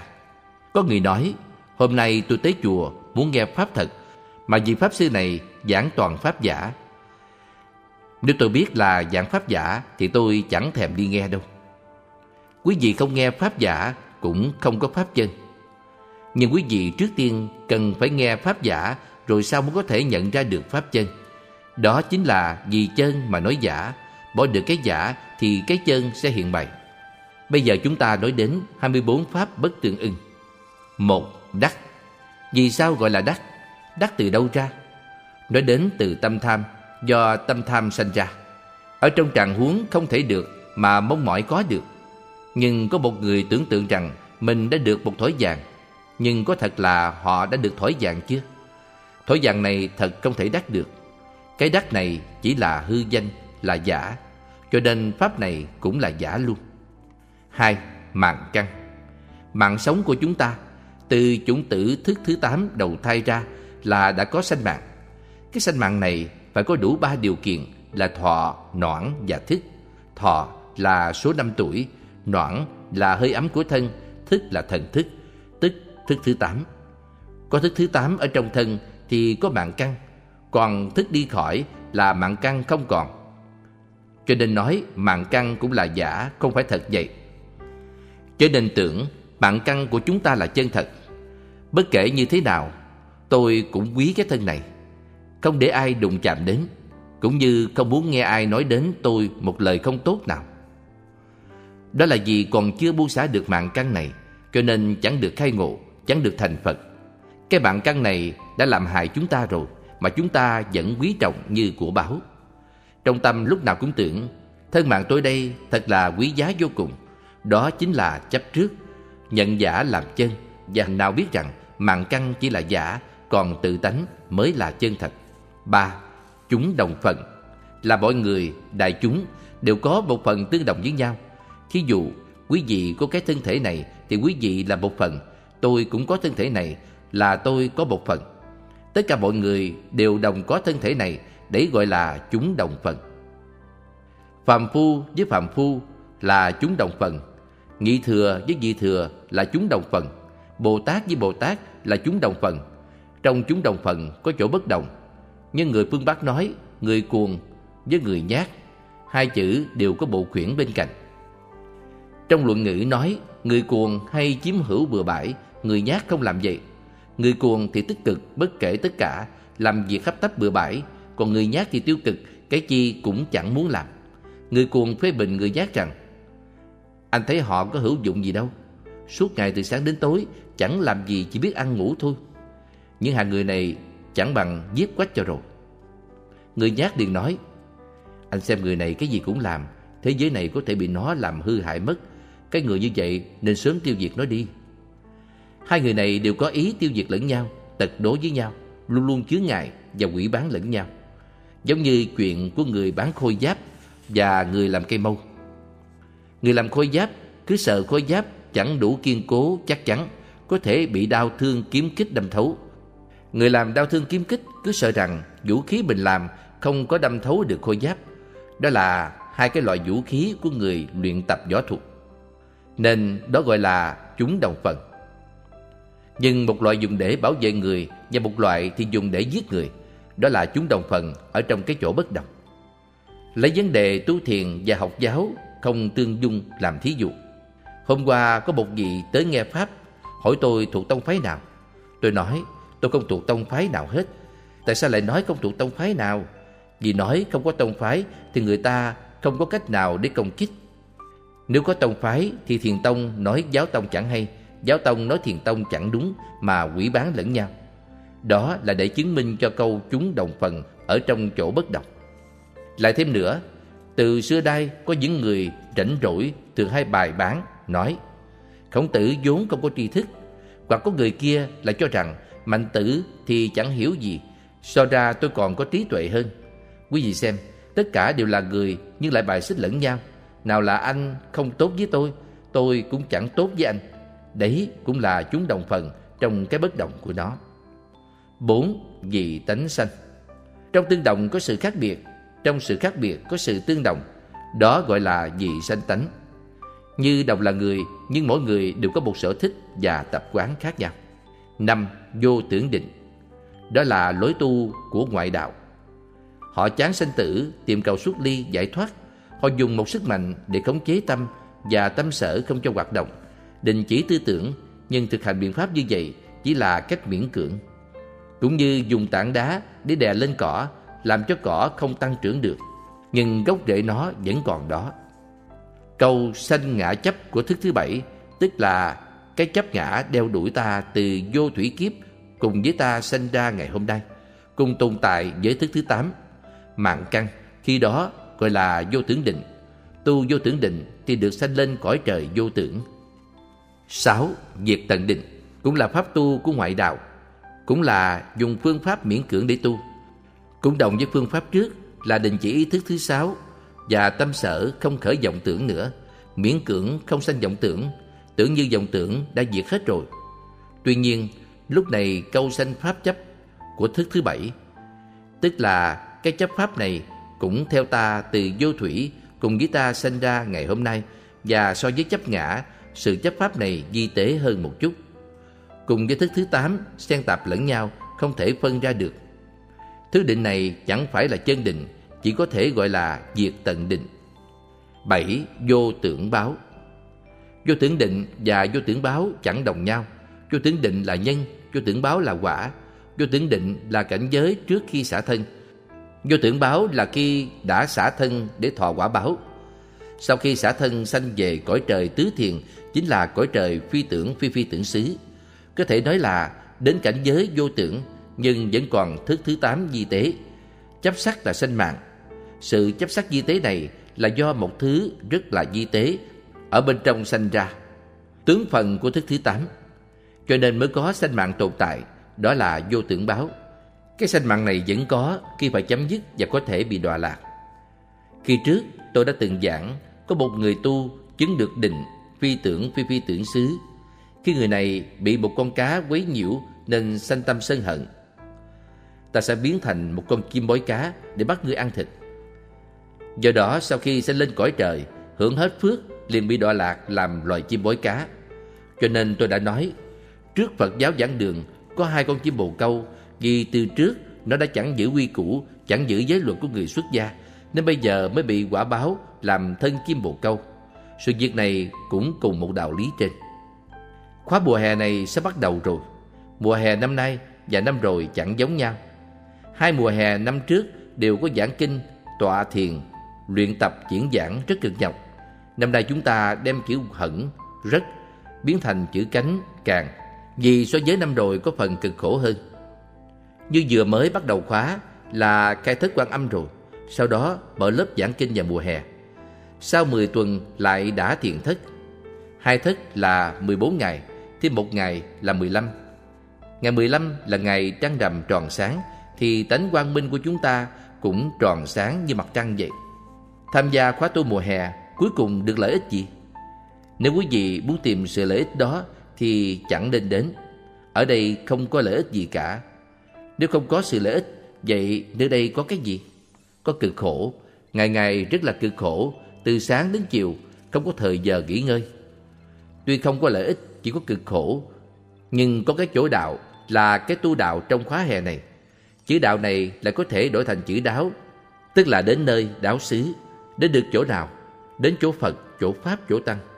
Vậy mùa hè này là chúng ta đến được ba chỗ đó.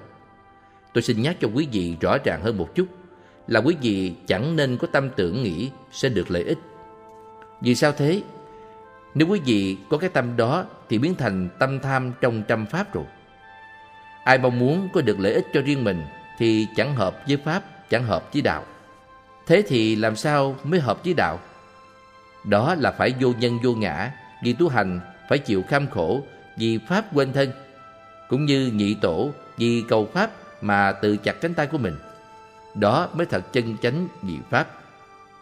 Trong chúng ta đây, có ai vì cầu Phật pháp mà dám chặt cánh tay của mình không? Chắc trừ phi là đã uống rượu say thôi. 8. Danh thân Danh chính là danh xưng. Như chúng ta đều gọi là người, đó là cái tên chung. Các vật cũng có tên của nó, cũng như cái lư có danh tự của cái lư, cái bình có danh tự của cái bình, cái nào có tên theo cái nấy. Còn danh thân thì sao? Là đủ có hai chữ như lư hương, bình bông vân vân. Cái lư đốt hương này, cái bình cắm qua kia, các thứ đều có danh thân, có tên gọi cả. Chính cứu thân. Danh và cứu đều là để hiển thị, sáng tỏ pháp. Thế nào là cứu? Đó chính là một câu, câu từ của một câu. Thí dụ, các hạnh vô thường là pháp sanh diệt, đấy chính là cứu thân. Tóm lại, nếu lấy một câu để hiển rõ pháp ra, ấy chính là cứu thân. 10. Văn thân Là văn từ, từ chữ một gọi là chữ, nhưng các chữ liên kết lại thành có ý nghĩa nên gọi đó văn thân. Tất cả các kinh điển là văn thân Tất cả các sách vở là văn thân Phàm là văn chương đều được gọi là văn thân 11. Sanh Phàm là vật thì đều có sanh Có sanh thì có lão. Không luận người hay súc sanh Hoặc là vật chất đều có sanh, có lão. Sanh chính là trước không có Bây giờ lại có nên gọi là sanh. 12. Trụ. Là đình trụ một chỗ bất động Nơi bổn vị của nó. Sau khi trụ qua rồi sẽ thành lão. 13. Lão. Phàm vật trải qua một thời gian sanh trụ Thì liền dần dần suy lão. Lão là biến hoại, biến dị. Đó là theo định luật tuần hoàn Sanh trụ dị diệt. 14. Vô thường Là hoại diệt. Sanh trụ dị diệt cũng chính là thành trụ hoại không. Khi sanh tức là thành. Khi trụ tức là đình lưu. Khi lão là hoại Vô thường là không. 15. Lưu chuyển. Đây đói chúng ta từ vô thủy cho đến nay Ở trong lục đạo luân hồi Lưu chuyển trong sinh tử muôn kiếp chẳng thôi 16. Định dị Định là khẳng định, cố định Dị là biến dị Như đạo lý nhân quả luân hồi Là điều khẳng định Gieo nhân lành thì kết quả lành Gieo nhân ác thì kết quả ác Ở nhân thì đồng nhân Một thứ với nhau còn về quả thì có chỗ bất đồng, biến dị mà ra. 17. Tương ưng Trong 24 bất tương ưng, vì sao lại có loại tương ưng này? Điều này thật khiến cho người khó hiểu, không sai. Thật khiến cho người ta không rõ ràng. 24 món phân rành là bất tương ưng, nhưng bỗng nhiên lại có một loại tương ưng xuất hiện. Đâu chẳng phải là điều mâu thuẫn với nhau sao? Nhưng 24 bất tương ưng này là cùng tâm pháp, tâm sở pháp, sắc pháp với vô vi pháp bất tương ưng với nhau. Nhưng bây giờ lại nói tương ưng là tương ưng với 24 loại bất tương ưng pháp. Tương ưng những gì?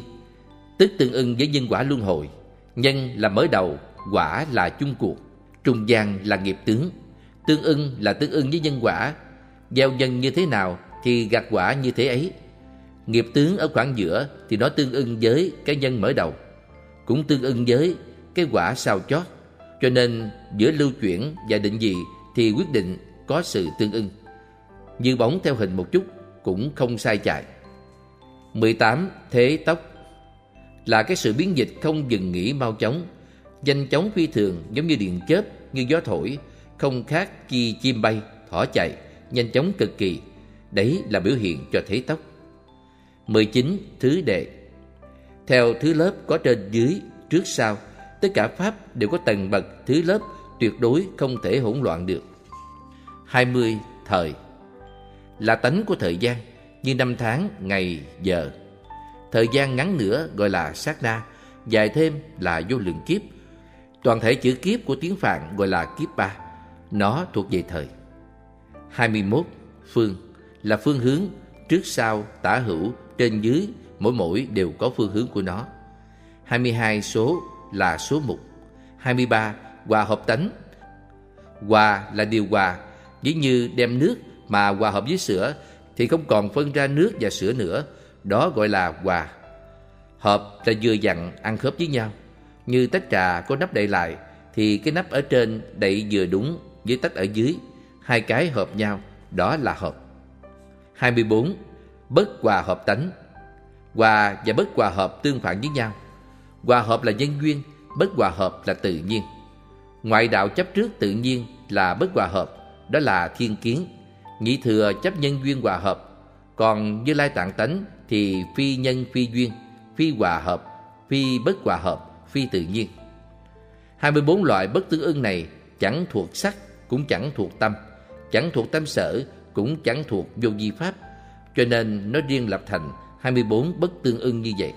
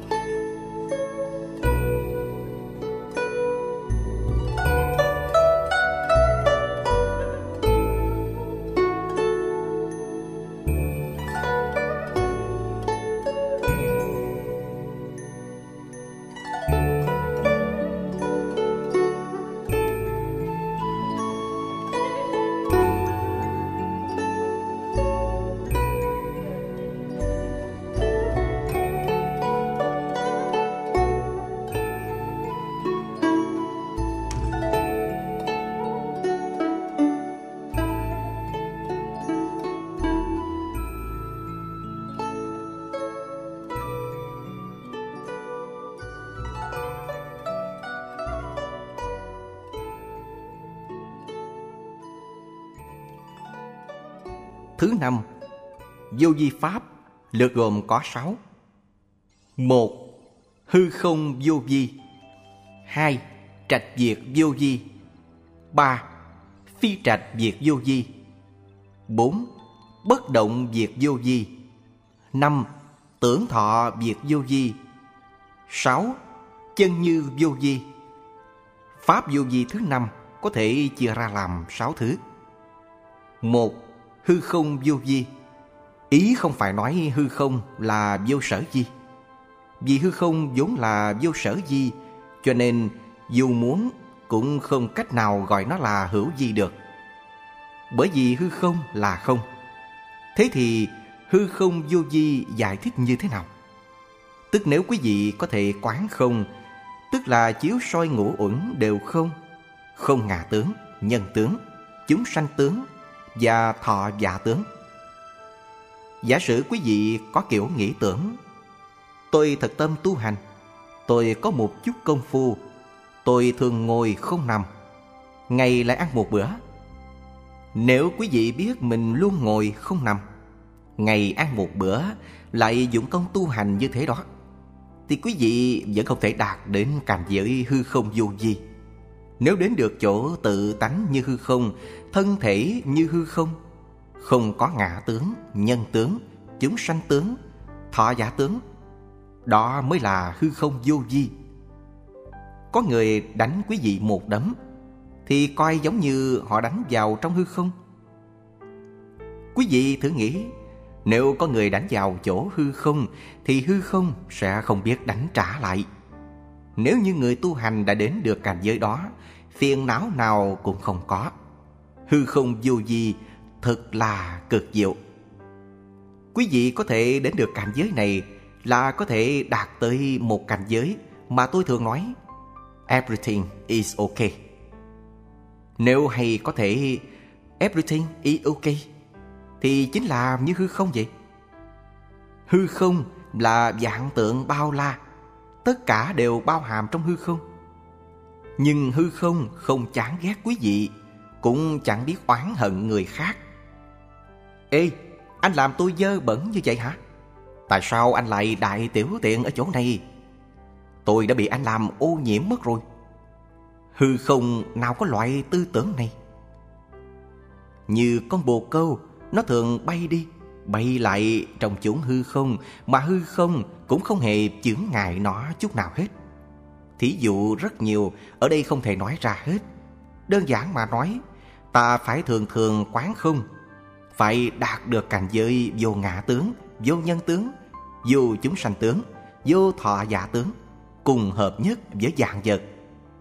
Cho nên có câu Giữ thiên địa hợp kỳ đức Giữ nhật nguyệt hợp kỳ minh Giữ tứ thời hợp kỳ tự Giữ quỷ thần hợp kỳ kiết hung Cùng với thiên địa hợp với đức Cùng với nhật nguyệt hợp với sáng, Cùng bốn mùa hợp thứ tự, Cùng quý thần hợp kiết hung.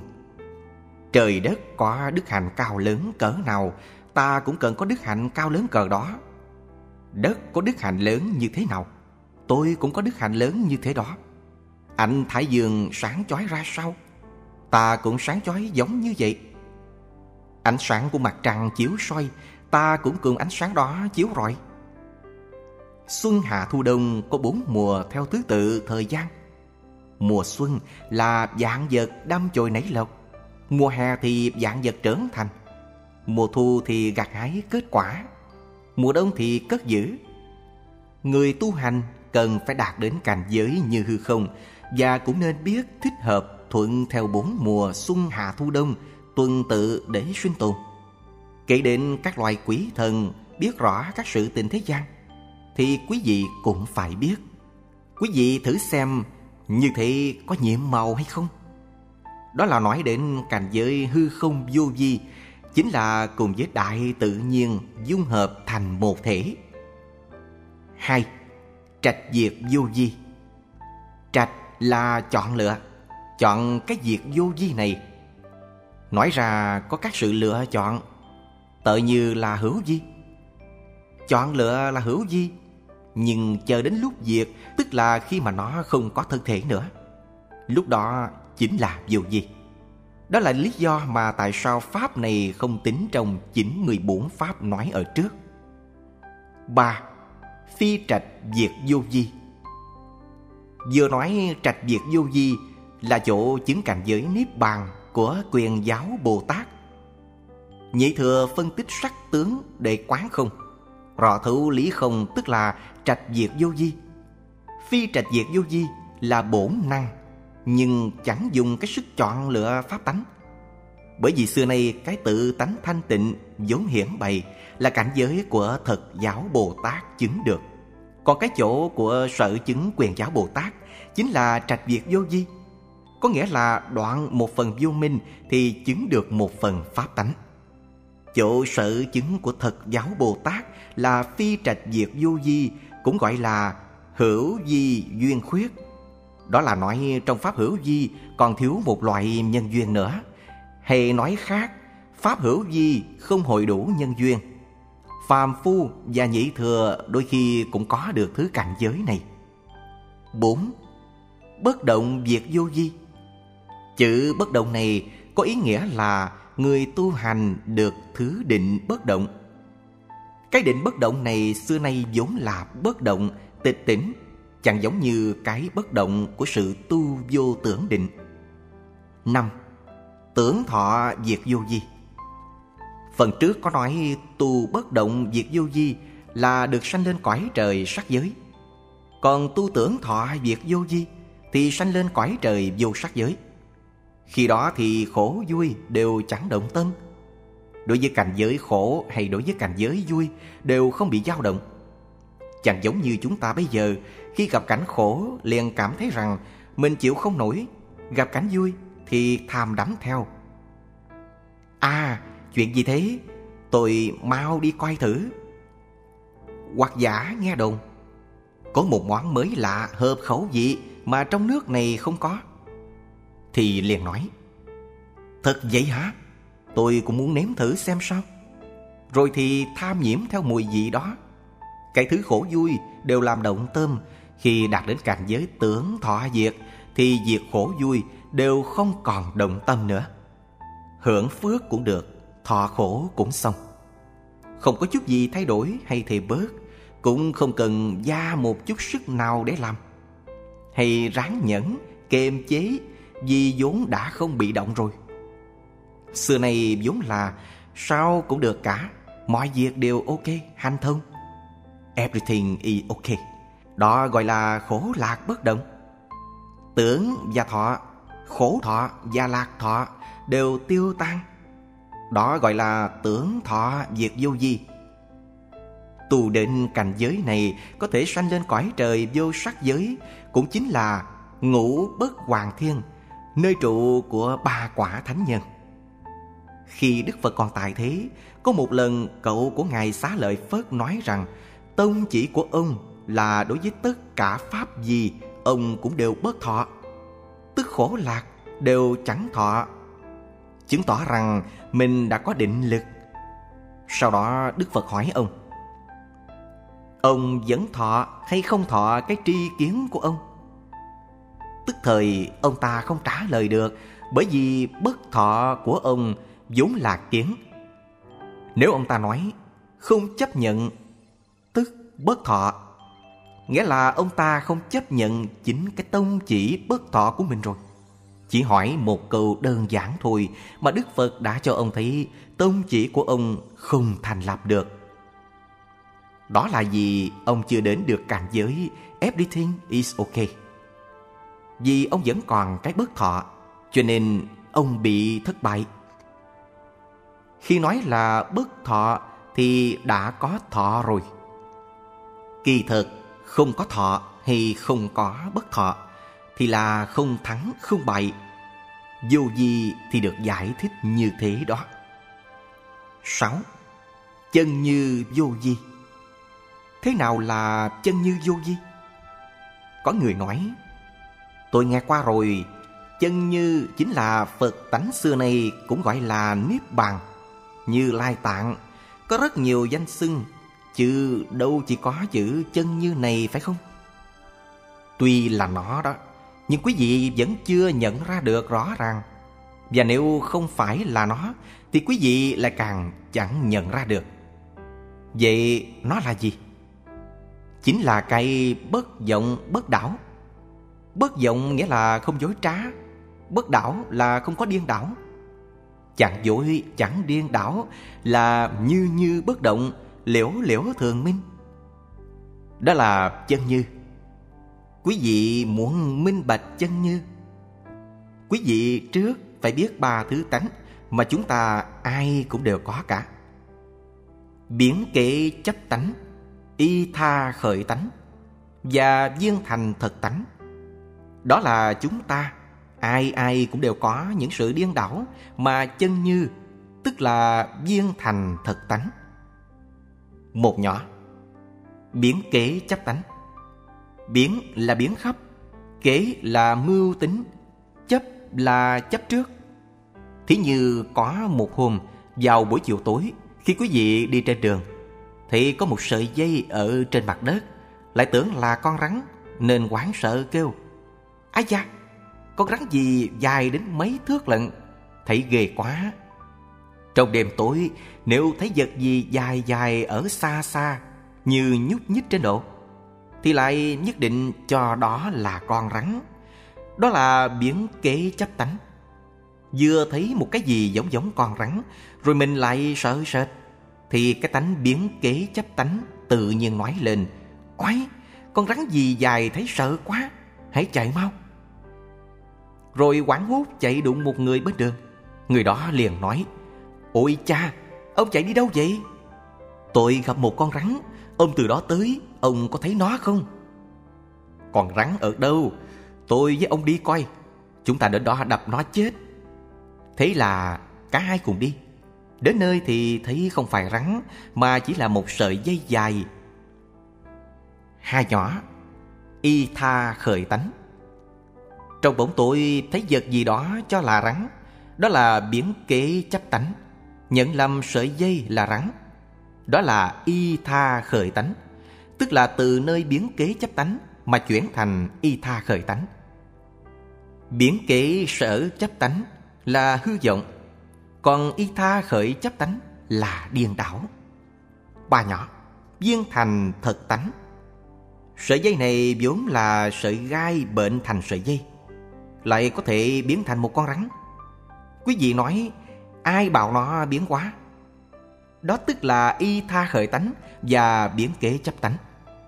Viên thành thật tánh là không có hư vọng và điên đảo. Nó cũng chính là chân như. Người tu đã đạt đến chỗ dứt sạch các vọng hoặc tận trừ điên đảo. Đó là cảnh giới chân như. Bây giờ chúng ta nói đến cảnh giới chân như này. Nhưng nó chẳng phải là thật chân như Mà là giả chân như. Vì quý vị đã biết, Nó gọi là chân như. Vì căn bản, nó không có gì là chân như, Không có gì để gọi, Không có gì để nói. Không có một, Cũng không có khác. Không có pháp, Cũng không có, Chẳng phải pháp. Chân như là bản thể của tất cả các pháp, Cũng như nước có sống. Nước là bản thể của sống. Sợi gai là bản thể của dây. Không có chân như, Pháp cũng không có bản thể. Nói về vô ngã, lược gồm hai thứ. Bổ đặc già la vô ngã, Pháp vô ngã. Ở trên đã giảng về tất cả Pháp, Chính là một trăm Pháp đã được giảng xong. Bây giờ giảng tới vô ngã. Nói về vô ngã là thế nào?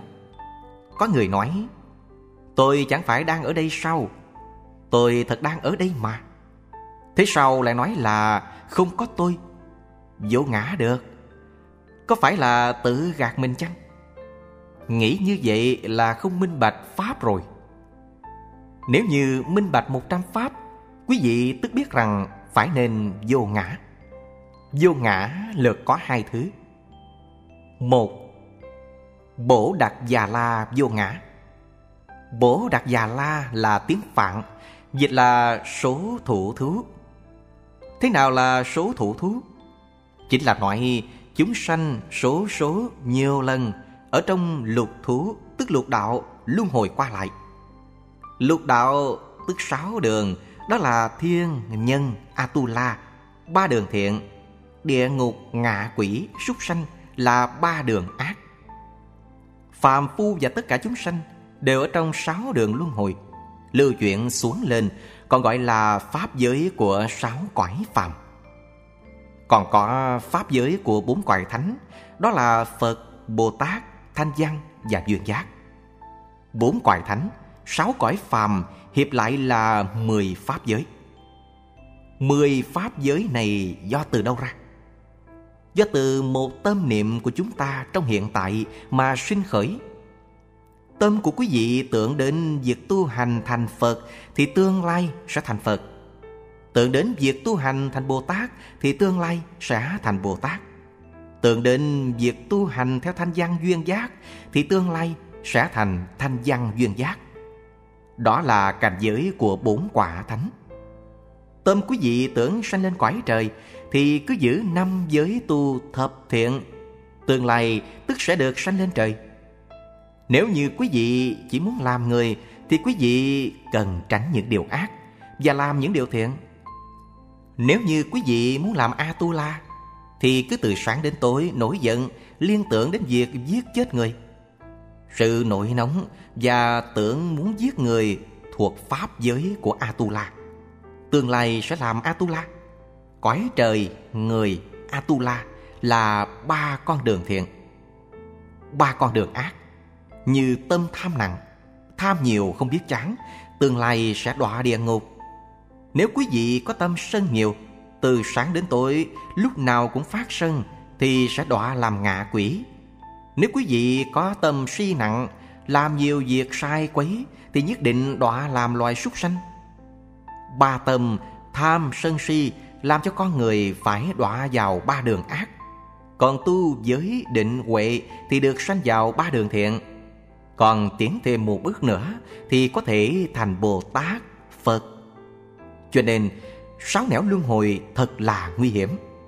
Người xưa dạy rất rõ ràng Thoát mã phúc, nhập ngưu thai Diêm dương điện tiền, kỹ độ hồi Thủy tùng đế thích, điện tiền quá Hữu đáo diêm quân oa lý lai Thoát bụng ngựa là vào thai trâu Gặp qua diêm chúa đã bao lần, Hưởng phước quải trời đâu mấy chốc, Lại đến chảo dầu của diêm la.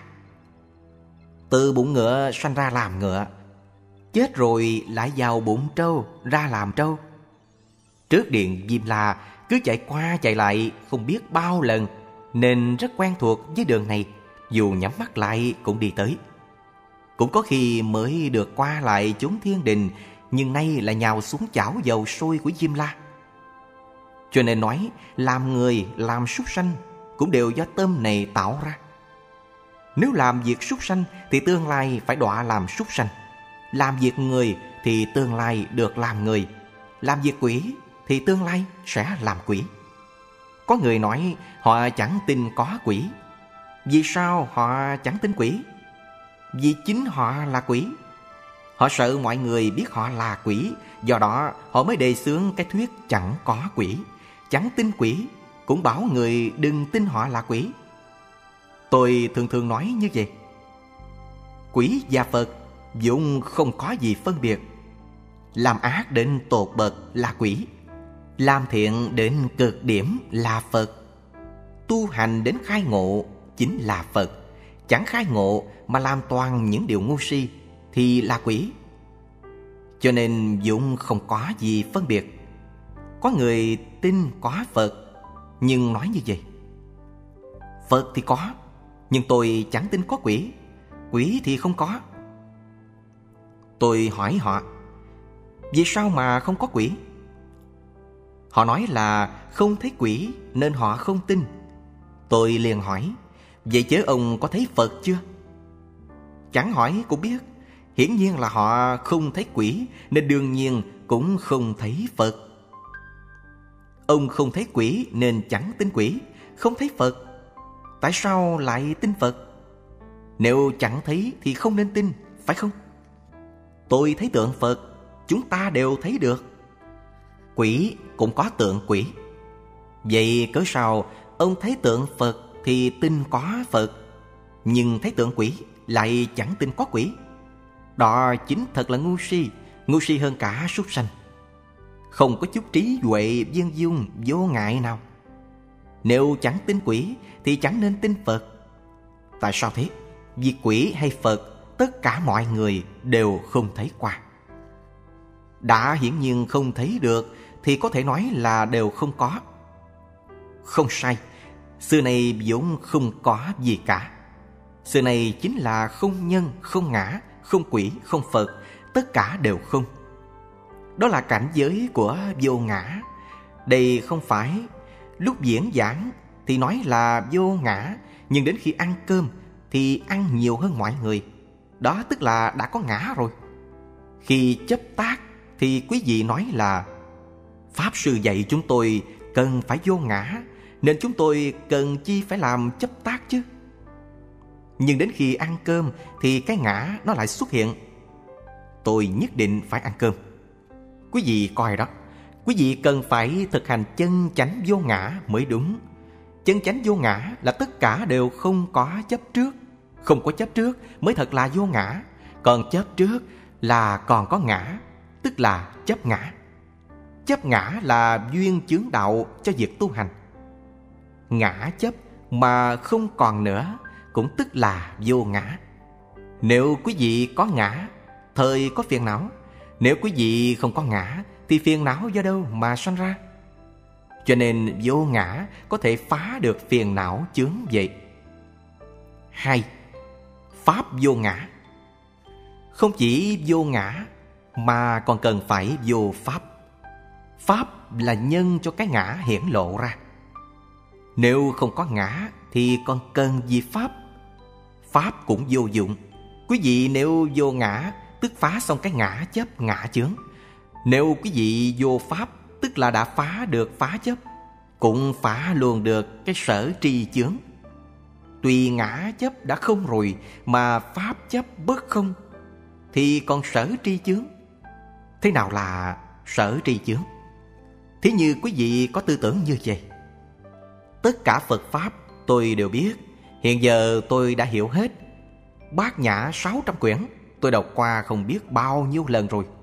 Tôi biết giảng kinh Pháp Hoa Cũng biết thuyết kinh Lăng Nghiêm. Đó là sở trì chướng. Quý vị biết rất nhiều Nhưng những cái đó lại mang chướng ngại cho quý vị.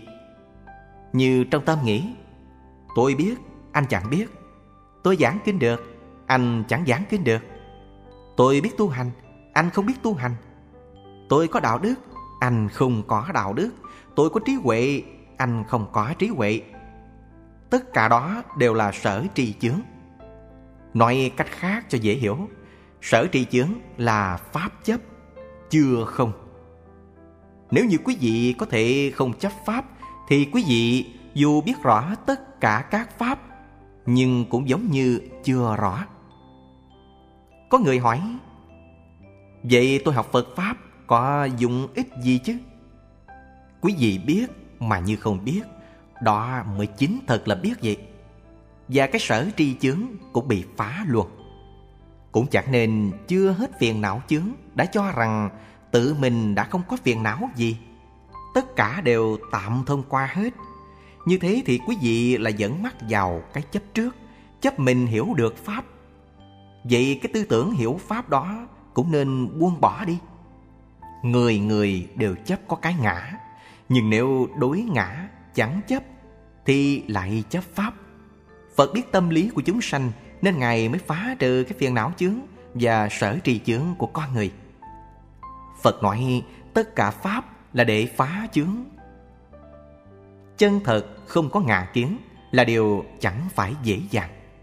Quý vị không có ngã nhưng lại nói Ông thấy không Tôi đâu có ngã đâu Quý vị không có ngã, Vậy thì quý vị là ai Giống như thuyết pháp Nói tới nói lui, Rồi lại nói, Tôi thuyết pháp hay hơn ai hết Nhưng đây chính chẳng phải tôi nói à Mà là Bồ Tát nói đó Vô hình trung tự, Mình tôn đặt cho mình Là một vị Bồ Tát Vô ngã không phải nói, nơi đầu môi chót lưỡi. Tôi đã vô ngã rồi. Vì quý vị vô ngã mà còn cái kiến của vô ngã tồn tại. Khi thuyết pháp, nhất định phải hiểu triệt để thấu đáo rõ ràng. Không nên nói năng hàm hồ.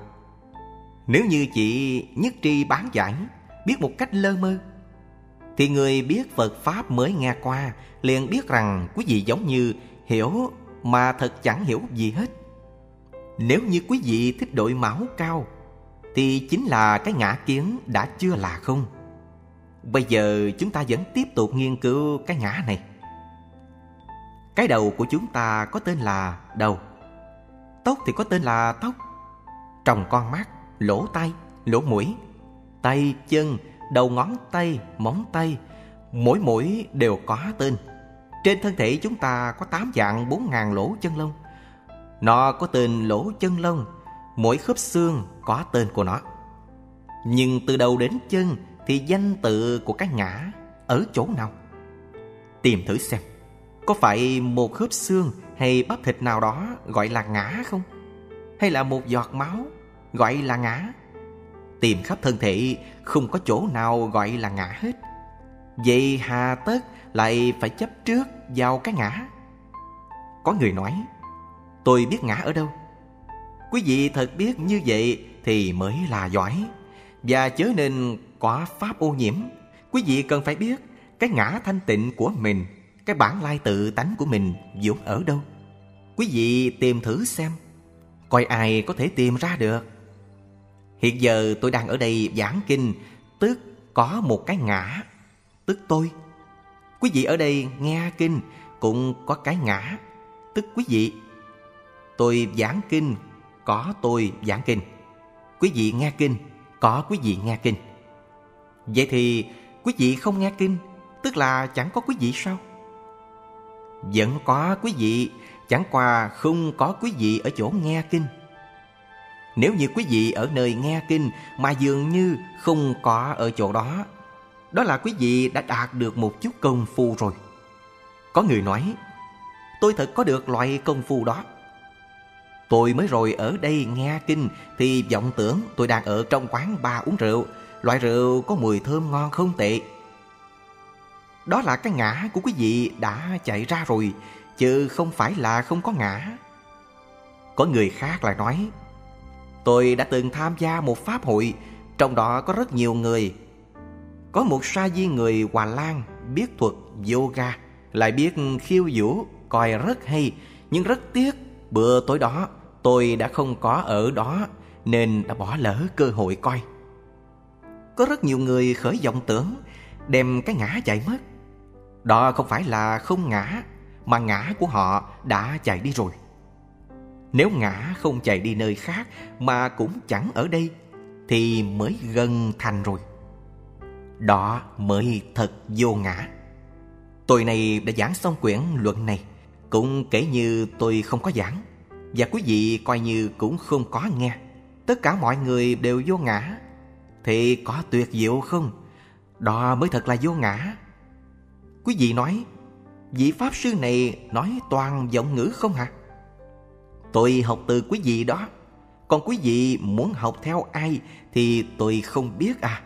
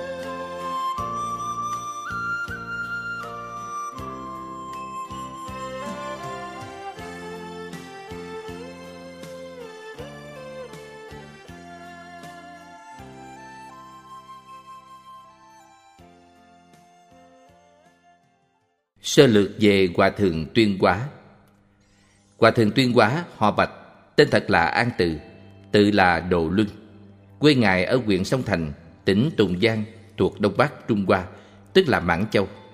Phụ thân Ngài tên Phú Hải Chuyên làm nghề nông. Mẹ họ Hồ Sinh được tất cả 8 người con Năm trai, ba gái Và Ngài là Út. Hồ Thái Phu Nhân thọ chay trường Niệm Phật chẳng hề gián đoạn. Một đêm nọ, Phu Nhân nằm mộng, Thấy Đức Phật A-di-đà hiện thân phóng đại quang minh, Chiếu triệt thế giới, Chấn động thiên địa. Giật mình tỉnh giấc, Phu Nhân ngửi thấy mùi hương kỳ diệu khắp phòng, Rồi sau đó hạ sanh ra Ngài. Ngài vừa ra đời, liền liên thanh cốc suốt ba ngày đêm không dứt. Chính là vì đau xót cho nỗi khổ của thế giới ta bà này vậy. Ngài cứ ngủ tại một thôn quê rất nhỏ bé, thưa thớt nhà cửa. Thế nên đến năm 11 tuổi ngài vẫn chưa hề thấy qua người chết. Một hôm, ngài cùng lũ bạn trong thôn vào chơi trốn điền giả. Bất chợt ngài thấy một em bé, miệng ngầm, mắt nhắm, nằm bó trong đám rơm bên lề. Ngài gọi và đứa bé chẳng đáp, rờ thì chẳng có hơi thở. Ngài lấy làm khó hiểu vô cùng, nên hỏi lũ bạn. Có kẻ hiểu biết liền nói, đứa bé đã chết rồi. Xong ngài vô cùng ngạc nhiên, không hiểu thế nào là chết. Về nhà, ngài liền hỏi mẹ bà dạy, phàm là người, ai cũng phải chết. Có kẻ chết già, có kẻ chết vì bệnh, cũng có kẻ chết vì tai nạn. Bất luận là giàu sang hay nghèo khó, bất luận là sĩ nông công thương hay quan lại, ai ai rốt cuộc cũng phải chết. Ngài lại hỏi, nếu thật như vậy, có cách gì thoát được chết không? Bây giờ trong nhà có vị khách Xưa kia từng tu đạo, Đỡ lời đáp rằng, Chỉ có cách tu đạo Minh ngộ tự tâm, Triệt kiến bổn tánh Thì mới liễu đoạn sanh tử, Siêu thoát luân hồi, Thành chánh giác chứng vô sinh. Tuy lúc đó Ngài còn nhỏ tuổi, song đối với lời vị khách nói, Ngài tỉnh ngộ sâu xa. Do đó, Ngài lập định chủ trương quyết chí xuất gia tu đạo. Khi Ngài mang chuyện xuất gia bàn với mẹ, Bà dạy, Xuất gia là chuyện tốt lắm, Nhưng cũng không phải là chuyện dễ làm. Cần có thiện căn, Có đại nguyện lực Cần phát đại bồ đề tâm Thì mới có thể thành tựu vô thượng đạo. Nay con có lòng vậy, Ta hết sức đồng ý, Cũng thật là phù hợp với giấc mộng xưa kia vậy. Nay ta đã già, Ngày tháng chẳng còn bao lâu, Các anh chị con đều đã tự lập, Con nên ở lại để phụng dưỡng cha mẹ. Khi ta mất rồi, con xuất gia tu hành, lúc đó cũng chẳng muộn. Ngài dâng lời cha mẹ, rồi sau đó hàng ngày thường theo mẹ lại phật. Lại phật xong ngài lại cha mẹ. Ngày qua ngày, đông tàn xuân đến, ngài cung kính phụng dưỡng song thân như đối với phật vậy. Chẳng bao lâu, tiếng tâm hiếu thảo đồn khắp bốn phương. Khi đó mọi người đều gọi ngài là bạch hiếu tử, người con chí hiếu họ bạch. Năm ngài 19 tuổi thì mẹ ngài qua đời. Bây giờ Ngài từ giả họ hàng Lên chùa lại hòa thượng thường trí làm thầy Và quy y, Chính thức xuất gia thọ giới. Sau đó Ngài về lại nơi bộ phận thân mẫu Để thủ hiếu trong ba năm. Suốt thời gian ấy, Ngài sống trong một túp liều tranh nhỏ. Ngày ngày tọa thiền, Đọc tụng kinh điển Đại Thừa Và niệm danh hiệu Phật A-di-đà. Rất nhiều lần Ngài ngồi thiền rồi nhập định, Liên tiếp trong nhiều tuần lễ chẳng rời thiền sạc. Một đêm nọ, dân trong thôn gần đó hốt quảng thấy túp liều tranh của ngài hừng hực lửa đỏ. Ánh lửa hồng phừng thẳng lên giữa không trung và tiếp liều tranh thì sáng rực như ban ngày. Nhiều người chạy đến mồ hô quán. Nhà hiếu tử bị cháy rồi. Cả trăm người trong làng hè nhau sách gáo, đem xô tới để chữa cháy. Xong khi tới nơi, họ chỉ thấy túp liều tranh bình lặng, lửa chẳng cháy, và ngài thì vẫn an nhiên, tĩnh mặt trong thiền định. Có lần ngài đang tọa thiền, thì chợt có vị khách đến viếng. Vị khách ấy ngạc nhiên thay, chính là lục tổ Huệ Năng. Đức Tổ sư dạy Ngài rằng trong tương lai Ngài sẽ tới Mỹ Quốc để độ sinh. Rằng ở Tây Phương Ngài sẽ gặp nhiều kẻ hữu duyên có thể hoằng dương Phật Pháp và Ngài sẽ độ vô lượng vô biên chúng sanh. Mà đến lúc Đức Tổ sư từ biệt quay đi rồi, Ngài mới choàng tỉnh. Nhớ lại rằng Đức Huệ Năng vốn là người đời đường, một hai trăm năm về trước.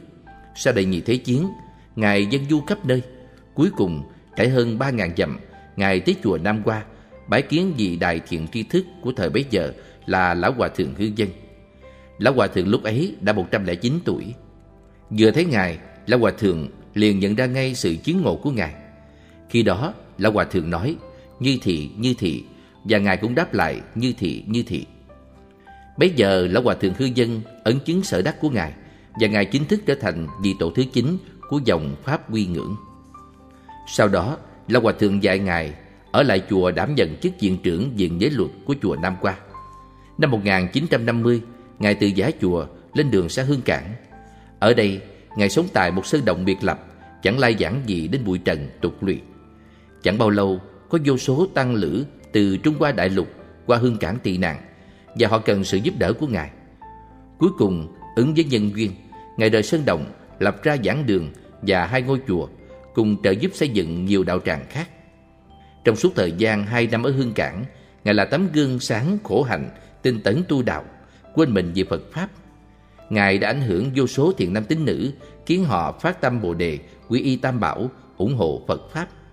Năm 1962, Ngài đến San Francisco, Mỹ Quốc. Tại đây, nơi một nhà kho nhỏ, Ngài kiên trì tu hành trong im lặng, chờ đợi cho cơ duyên hoàng dương đạo Pháp chín mùi. Lúc ấy, Ngài tự gọi mình là Mộ Trung Tăng, nhà sư trong phần mộ, hay là Hoạt Tử Nhân, người đã chết nhưng còn sống. Những Phật tử hiểu biết sự tu hành chân chính của Ngài đều rất cảm động và cung kính ủng hộ cúng dường Ngài. Năm 1968, Ngài biết cơ duyên đã đến, Ngài nói, một đóa hoa sẽ nở ra năm cánh. Mùa hè năm đó, Ngài chủ trì Pháp hội giảng kinh Lăng Nghiêm trong 96 ngày. Khi Pháp hội kết thúc, quả nhiên có năm người Mỹ đầu tiên xin xuất gia với Ngài. Từ đó, Ngài tiếp tục chủ trì nhiều Pháp hội khác, giảng giải tâm kinh, kinh Địa Tạng, kinh Pháp Hoa, kinh Pháp Bảo Đàn, vân dân Năm 1971, Ngài giảng bộ kinh tối cao của Đại Thừa, đó là Kinh Hoa Nghiêm. Song song với việc giảng kinh thuyết Pháp, Ngài còn làm vô số công đức độ sinh khác.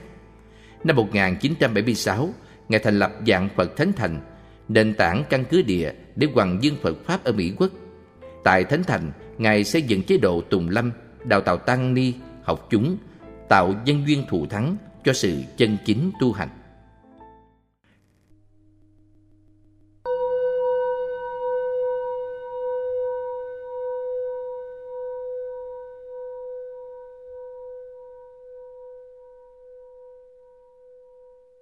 Kệ hồi hướng Nguyện đem công đức này cha nghiêm cõi tịnh độ Trên báo bốn trọng ân Dưới cứu ba đường khổ Nếu có ai thấy nghe Đều phát bồ đề tâm, Đến khi mạng này hết, Đồng sanh cực lạc quốc.